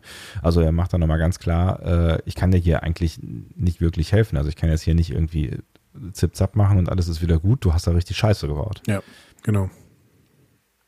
Da sehen wir ja nachher dann noch eine Gesprächstherapie zwischen den beiden, aber das ähm, kommt ganz am Ende, denn jetzt gehen wir, gehen wir voll in den Kampf rein. Ne? Yes. Ähm, also man äh, konnte den, man kann den Warp-Antrieb des Gegners dann relativ schnell außer Kraft setzen. Dann beamen sich Archer, Trip und einige von diesen Marcos, die die jetzt ähm, an Bord haben, ne? Mhm. Ähm, auf die, auf dieses iliaranische Schiff und ähm, kämpfen sich tatsächlich so ohne Rücksicht auf Verluste durch das Schiff zur Warp-Spule. Ne? Man fragt sich so ein bisschen, wer sind denn eigentlich die Guten hier? Hm. Äh, wobei ich jetzt mal ähm, antizipiert habe, dass die Phaser auf Betäubung gestanden haben. Weil sie, man, die haben die ganze Zeit davon gesprochen, dass sie auf, keinen Seite, auf beiden Seiten keine Toten wollen. Und dann brezeln die ja nicht rein und schießen erstmal sechs Leute über den Haufen. Okay, haben ja tatsächlich also sicherlich auf äh, Betäubung gestanden, weil als allererstes wird ja der Captain runtergeschossen und der lebt nachher wieder. Mhm. Ja? So. Genau. Was ich mich an der Stelle mal wieder gefragt habe, ist, warum können die nicht immer dahin beamen, wo sie hin müssen? Also das ist so eine, so eine klassische Star Trek-Frage, die sich durch äh, sämtliche Serien zieht. Warum müssen die immer irgendwie dann immer noch einen Weg zurücklegen, obwohl sie gebeamt haben? Weil das Drehbuch einen Weg braucht. I know. aber es ist halt so ein bisschen schwachsinnig, ja, aber egal. Aber das müssen wir, glaube ich, schlucken. Das haben wir jetzt auch äh, bei Discovery auf Pavo zumindest noch schlucken müssen. Ne? Ja. Da wurde es uns sogar also irgendwie erklärt, aber in jeder Star Trek-Serie gibt es da diverse Folgen, die, wo du denkst so, warum? Genau, warum, warum müsst ihr in einen Transporterraum gehen, wenn ihr von überall her beamen könnt? Auch das ist eine, eine dieser ungeklärten ja. Fragen. Ähm, die, wie gesagt, die schaffen zur Warp-Spule, aber die Warp-Spule wird durch so ein undurchdringbares Schild geschützt, das äh, Trip noch deaktivieren muss. Ähm, währenddessen wird dann irgendwo eine Makrosoldatin angeschossen. Ne? Also so ganz mhm. ohne Verluste geht es dann eben nicht. Ja. Und die Enterprise ist äh, wieder mal sehr, sehr schwer beschädigt. Mhm. Also, ja. Mhm. Und da gefällt mir T'Pol sehr, sehr ja. gut. Als ja, da ist, da ist sie halt wieder zurück, ne? Also da ist sie halt genau. wieder da. Und die so. hat da so ein bisschen ethisches Verständnis behalten und schaltet dann eben mhm. die Waffenphalanx des, des Schiffs nicht aus, ne? Weil sie sagt, sie sagt dann halt auch deutlich zu Reed, pass mal auf, wenn wir denen die Waffen ausschalten und, und den Warp-Antrieb wegnehmen, dann gleiten die hier waffenlos durch einen gefährlichen Raumsektor. Das geht nicht, das können wir nie machen. So. Ja. Wie gesagt, und das, das in der Situation. Absolut, und das in einer Situation, wo es jetzt wirklich ums Eingemachte geht. Ne? Also die Enterprise äh, hängt da wirklich irgendwie am seidenen Fädchen, suggeriert man uns. Ne? Und ähm, es gibt ja durchaus Stimmen auf der Brücke, die dann halt irgendwie sagen, so, wir müssen was, äh, ich weiß gar nicht, was ist es Reed, der sagt irgendwie, wir müssen das jetzt irgendwie ja, genau ne, wir müssen jetzt ganz dringend irgendwie was tun, sonst fällt die Enterprise äh, zusammen, schießt die ab. So, ne? Und äh, T'Pol hat aber eine andere Idee ja. und arbeitet daran. Die hat die Idee, dass die Energie auf dem Schiff auszuschalten. Ähm, und das würde, das gibt Archer und dem Team dann tatsächlich einen Vorteil, weil äh, dann ist das Licht auch aus und Trip äh, hat den Weg zur Spule frei. Ne? Ähm, und wir sehen dann auch, wie Trip und der ähm, Marco, der neben ihm stand, irgendwie ähm, mit der Warp-Spule zurückgebeamt werden. Mhm. Und Aus dem Raum, in dem man nicht reinbeamen genau. konnte, aber raus. Ja, ja, jetzt ist aber ja auch die ganze ja. Energie weg. Und äh, ja, gut, whatever. Genau. Wir müssen das alles rationalisieren. Immer weiter. ähm, kurz bevor Archer dann als letzter weggebeamt wird, ähm, begegnet ihm noch der Captain. Ne? Ja. Und ähm, der fragt den Enterprise Captain dann nochmal, warum er sich denn alles nehmen muss, was er nicht kriegen kann. Äh, kann. Mhm. Und der meint, dass er keine andere Wahl hat, bevor er schließlich dann äh, weggebeamt wird. Hatte er wirklich keine andere ja. Wahl? Ist immer noch die Frage. Es Wir glauben ist schon. Immer noch die Frage. Es ist auch so ein bisschen, ein bisschen schade, dass er sich da nicht mehr rechtfertigt, weil es ist, es ist so ein bisschen so eine unangenehme Szene. Ne? Also es ist so, also für ihn so, das ist so ein bisschen der ertappte kleine Junge äh, mit dem Apfel unterm Arm, so mehr oder weniger. Und äh, er hat eigentlich keine wirkliche Rechtfertigung. Er kann dem anderen Typen, dem anderen Captain nicht wirklich klar machen, so hier von Captain zu Captain, äh, es tut mir voll leid, ich musste irgendwie eine Entscheidung treffen und äh, ähm, ne, ich bin, ich bin irgendwie gefühlt bei euch, aber es geht jetzt hier um die, also das hätte er wenigstens aus seiner Sicht erklären können, ja. so, ne? Es geht jetzt um das Fortbestehen der Menschheit und ähm, wenn das ein Trip ist, auf dem er reitet, dann hätte er ihn ja irgendwie verbalisieren können. So macht er an der Stelle aber auch nicht. Er sagt immer eben kurz, er hatte keine andere Wahl. Und ja, nee. Bei dieser Szene bin ich auch wirklich gespannt. Als auch die Leute, die uns eben sehr stark dafür kritisiert haben, dass wir Archer so stark kritisiert haben. Leute, sagt mal wirklich, in dieser Szene seid ihr da mit den Sympathien bei Archer oder bei dem, bei dem iliaranischen Captain? Ich kann und, mir nicht vorstellen, dass da die Sympathien bei Archer sind. Kann ich mir einfach nicht vorstellen. Aber und belehrt mich selbst wenn es die Sympathien nicht sind, genau. Also das finde ich, find schon eine spannende Frage, aber selbst wenn, wenn ihr jetzt sagt, irgendwie ja, sympathisch kommt er da halt nicht rüber, weil er kann ja gar nicht mehr sympathisch sein in seiner Geschichte, aber ihr müsst die Geschichte mit angucken und müsst euch mit angucken, was der alles schon durchgemacht hat und worum es jetzt gerade geht. So, ähm, das erklärt halt auch, dass er der ist, der ist da und der ist da an der Stelle vielleicht nicht mehr sympathisch. Aber kommt ihr dann damit klar? Also ich, also kauft, kauft ihr das dann komplett ab, diesen, diesen, diese Rolle, die er da verkörpern soll durch das, was er da durchgemacht hat oder das, sie alle durchgemacht haben, weil das ist, das, das ist, finde ich, noch, noch, noch ein mindestens zweites großes Problem, dass ich ihn halt einfach auch nicht authentisch finde. Also wenn, wenn es jetzt halt, wenn er jetzt wirklich mit dem Rücken zur Wand stehen würde, so, ne, dann, kann, dann könnte man ja irgendwie noch das eine oder andere möglicherweise nachvollziehen, wo man sagt, so, ich hätte die Entscheidung nicht getroffen, die Entscheidung ist falsch, die du getroffen hast, aber ich kann nachvollziehen, dass du, das, ich kann die Situation nachvollziehen, in der du gewesen bist.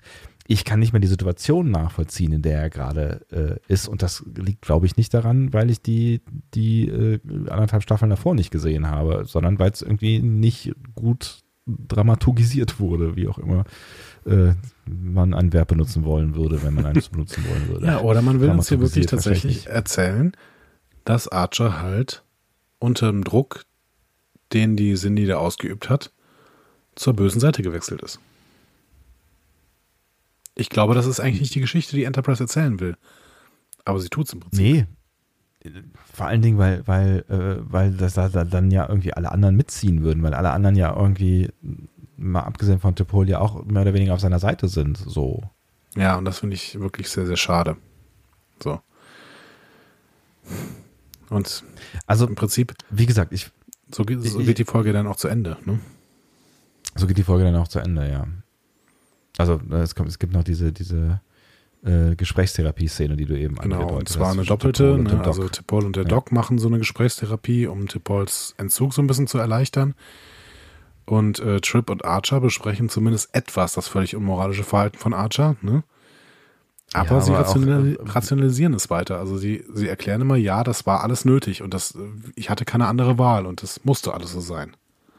Bis hin, dass das ähm, äh, Trip dann so, sogar sagt, äh, irgendwie am Ende, ja, denen wird es schon gut gehen. Ja, ja, das, die, die werden es schon packen. Ja, you never know. Also du, du weißt es halt einfach ja, nicht. Ja, vielleicht so. hat man die jetzt auch alle umgebracht und die ja. Konnten wirklich gar nichts dafür.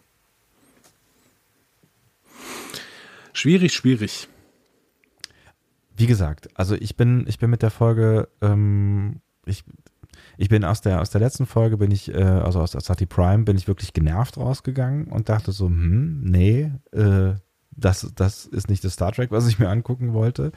Ähm, aus der Folge bin ich nicht genervt rausgegangen tatsächlich, weil ich finde, sie hatte gute Momente und sie war auch irgendwie deutlich besser von der Dramaturgie und ich habe sie irgendwie ganz gerne geguckt ähm, und muss der Storyline rund um Archer zumindest zugute halten, dass, ähm, dass da kurzfristig sowas wie eine Reflexion stattfindet, wenn auch vielleicht ähm, ähm äh, mit, mit, mit, dem, mit den falschen äh, und aus, aus den falschen Gründen, wie du, wie du eben schon gesagt hast, weil es ihm vielleicht doch noch zu sehr um die Enterprise geht und äh, zu wenig um das, um das Schiff, was sie dann da überfallen ähm, wollen. Aber irgendwie hatte, hatte für mich, also wir brauchen nicht darüber diskutieren, ob die, ob, ob Archer da jetzt irgendwie besser agiert als in der ersten Folge. Das tut er, äh, glaube ich, da sind wir uns einer Meinung, das tut er nicht. Aber trotzdem habe ich die Folge lieber geguckt und das liegt vielleicht auch daran, äh, dass der Tepol-Strang irgendwie ganz interessant war ähm, und dass ich tatsächlich den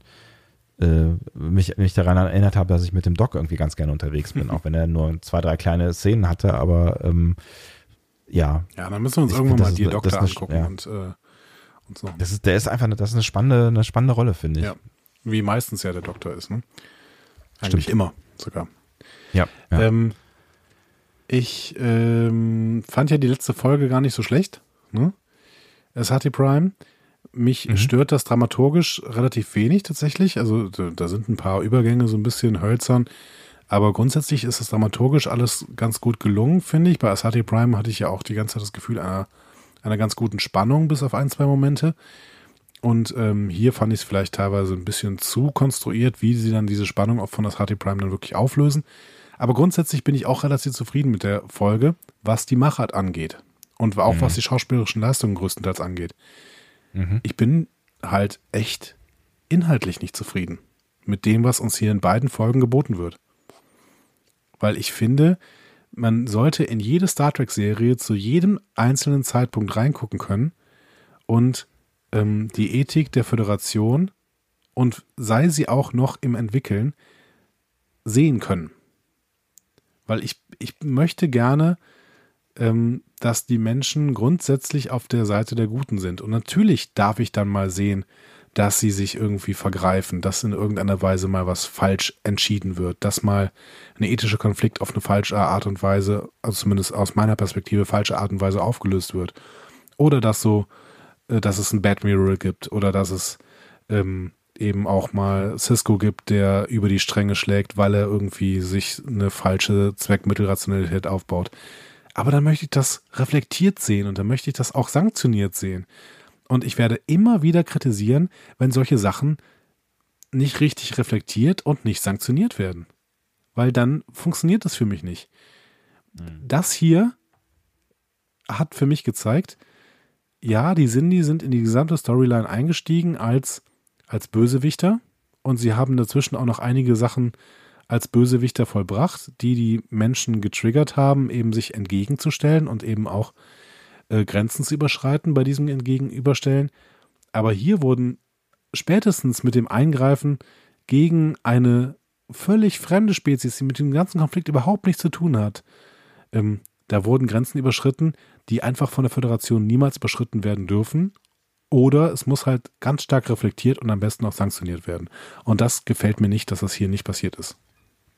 Und auch erklärt. Ich finde auch, ne, das, das meine ich halt irgendwie mit, mit der Nachvollziehbarkeit der Situation. Und äh, also ich finde halt tatsächlich, ähm, ja, wie wir eben schon gesagt haben, man hat halt einfach irgendwie, also mir fallen spontan mindestens zwei andere Lösungen ein, wie man diesen Konflikt hätte verhindern können oder diese, diese feindliche Übernahme. Ja. Und deswegen ist es, ja, wirkt es halt noch mal mehr unnötig. Und das ist halt, ne, das ist, das haben wir beim letzten Mal aufgezeigt, das ist noch ein bisschen deutlicher in SHT Prime, als sie plötzlich diese Forschungsstation da auslöschen, obwohl sie vier Stunden Zeit haben, das Problem irgendwie anders zu lösen. Und wenn es nur ist, ja. wir knicken die Antenne ab oder so, ne? Ähm, da wird es noch ein bisschen deutlicher. Aber auch hier, wenn man sich ein bisschen überlegt, dann hätte man eine andere Lösung gefunden. Du hast es, du hast es angesprochen. Ja. Frag den Illidiaranischen Captain doch, man kannst den Archer mal gerade da rüberfliegen. Äh, es sind nur hm. vier, ähm, äh, vier Lichtjahre. Kriegst schon hin. Ja. Ja Gott, dann gehen da mal drei Tage drauf und dann ist ja auch nicht so dramatisch. Ja. Kriegt er, kriegt er ein bisschen äh, Trillium D für. Genau. Fertig.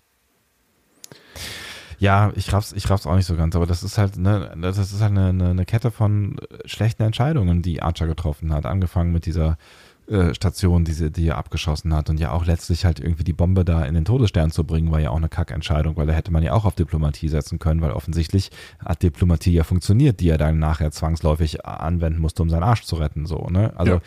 ähm, ja, also das ist jetzt, ist jetzt äh, die eins, zwei, drei, dritte fiese Fehlentscheidung von Archer in Folge genau. eigentlich. Und wir werden, würden jetzt, also wenn wir weiter gucken würden, machen wir jetzt nicht mehr, ähm, würden wir sehen, dass in der nächsten ähm, Folge Degra, der hat ja auch das Treffen jetzt im Endeffekt inszeniert, also äh, mhm. initiiert beziehungsweise, der hat halt, der will die ganze Zeit die friedliche Lösung mittlerweile. Gut, der hat vorher die Bombe entwickelt, der ist, war vorher der Bösewicht, aber mittendrin kam eben der Turn und jetzt will Degra die friedliche Lösung und ja, für die Föderation lässt sich Gott sei Dank darauf ein. Also die beiden treffen sich und ähm, hacken einen Plan aus, wie sie eben diese ganze Sache beenden können. So. Hm. Was ich mich ja gefragt habe, und ähm, da wir beide ja jetzt, ich weiß nicht, wie viel du noch geguckt hast, da wir beide ja irgendwie nicht, nicht, nicht, nicht mehr so tief drin sind in der, in der äh, Story, ob da irgendwann nochmal so ein, so ein Punkt kommt, ähm, wenn das alles vorbei ist, wo dann vielleicht nochmal verarbeitet wird, wo dann nochmal irgendwie, weiß ich nicht, Archer nochmal irgendwo am Kamin sitzt und äh, mit äh, Trip oder so nochmal drüber spricht, mein Gott, was haben wir alles getan oder so. Habe ich auf Föderationsseite tatsächlich nicht gesehen. Ähm, auf Cindy-Seite schon. DeGraw wird sterben. Ähm, mhm. Und das ist eigentlich eine Szene, wo so ein bisschen auch mit dem Lebenswerk aufgeräumt wird, finde ich. Aber auf mhm. Föderationsseite habe ich das nicht gesehen. Aber vielleicht habe ich es auch noch nicht gesehen. Also ähm, da, liebe Leute, die ihr Enterprise natürlich besser kennt als wir, die ihr uns auch sehr, sehr stark kritisieren werdet nach dieser Folge wieder, da bin ich mir sehr sicher. Sagt uns doch, ob das nochmal irgendwann aufgelöst wird, aber ich glaube eher nicht, ehrlich gesagt nicht. Hm. So, und ich würde, ja, ich, würd, ich mein, also ja, du wolltest noch was sagen, Entschuldigung. Nein, ich, ne, weil du meinst kritisieren. Ich, und ich, ich freue mich ja auch, wenn, wenn ihr uns jetzt auch nach dieser Folge wieder kritisiert und uns Argumente mitgeben. Ja, bitte, unbedingt. Könnt. Ich bin ja, ne, ich bin ja da auch nicht dogmatisch oder verbohrt oder blöde oder weiß ich nicht. Also zumindest halte ich mich nicht dafür. Äh, ähm, aber ich finde es tatsächlich, ich finde es tatsächlich einfach ein schwer nachzuvollziehendes Handeln, egal was davor ähm, passiert ist. So, und deswegen, deswegen weiß ich nicht so ganz genau, wie man das rechtfertigen oder gut heißen kann oder hinterher sagen kann, Archer ist ein, ist ein dufter äh, Typ auch in der dritten Staffel gewesen. Lass uns das mal hinter uns lassen und ähm, ich will noch mal so ein sicheres, ich will noch mal so ein sicheres Brett haben haben wir uns ein ganz schönes Ei mitgelegt ja, mit dieser, mit dieser. Ja, ich ja. fand es trotzdem, also ich fand es wirklich ganz gut, dass wir es besprochen haben, weil ähm, ich möchte auch mal so, ein, so eine Perspektive auf ein Star Trek bekommen, in dem man wirklich gerade inhaltlich viel zu kritisieren hat, weil ich habe das trotzdem beides auch gern gesehen. Ich, ich sag ja, das waren also die erste, die, die erste, also als Hattie Prime fand ich jetzt gar nicht mal so pralle, die fandst du ja so ein bisschen gut, äh, besser, mhm. ne? aber jetzt hier die, die, die, die Damages hieß sie, Damage, Damage, Damage hieß mhm. sie, ähm, die fand ich wirklich, das ist eine gute Folge. Die habe ich mir auch echt gerne angeguckt. So und ähm, ne, wie gesagt, die alle, alle getätigte Kritik außen vor, fand ich die echt gut guckbar. War eine gute, gute Star Trek-Folge. Und es ist auch schön, dass wir dann äh, offensichtlich ganz gute Folgen bekommen, über die wir aber natürlich inhaltlich sehr, sehr lange streiten dürfen. So. Und ich hoffe, das war jetzt für euch auch relativ angenehm, aber ich möchte jetzt mal endlich wieder in so, in so ein positives ähm, sicheres Brett kommen. Du willst eine Lobhudelei-Folge. Ich will eine Lobhudelei-Folge und ich habe mir eine überlegt, wenn ich, wenn ich darf. Ja, bitte. Für dein Seelenheil, Andi. So, du kannst es dir vielleicht denken, was ich für eine Folge jetzt auswähle. Du kannst dir auf jeden Fall die Serie was? denken. Ja, es wird äh, DS9 sein. Lass mal kurz überlegen, welche, welche denn wohl die, die wahrscheinlichste aller Folgen ist, die du jetzt wählen wirst. Ich bin gespannt, was du sagst. Es ist DS9, du hast völlig recht. Aber, äh, aber welche, welche das jetzt, äh, welche das jetzt, also welche die absolute Feel-Good-Folge für dich ist, äh, also da bin ich jetzt ehrlich gesagt eher gespannt. Ich weiß auch nicht, ob ich jetzt die als Feel-Good-Folge nennen würde, aber ich würde sie definitiv als Lieblingsfolge benennen. Wir werden uns ähm, beschäftigen in der nächsten Woche mit Far Beyond the Stars. Far beyond the stars. Auf Deutsch Jenseits der Sterne. Das ist die 13. Folge in der Staffel 6. Ähm, das ist die äh, Folge mit der Zeitungsredaktion, richtig? Richtig. Es ist eine, ähm, eine der ganz, ganz wenigen metafiktionalen Folgen im äh, Star Trek-Universum. Ähm, wir gehen auch mal weg von jeglichen ethischen Fragen eigentlich. Also äh, inhaltlich kann man natürlich schon wieder über ethische Fragen sprechen, aber es geht auch so ein bisschen um Erkenntnistheorie, wenn man mal den Gesamtkosmos betrachtet. Und ähm, es geht auch um Zeitbezüge. Also ähm, das ist mal was ganz anderes, aber es ist definitiv, das kann ich jetzt schon sagen, es ist definitiv eine Lieblingsfolge, ähm, weil sie so ja, metafiktional aufs gesamte Star Trek-Universum schaut und vielleicht das gesamte Star Trek-Universum auch komplett verändert. Und wir können alle Protagonisten ähm, mal ohne Maske sehen. Genau, auch das. Ich freue mich sehr darauf.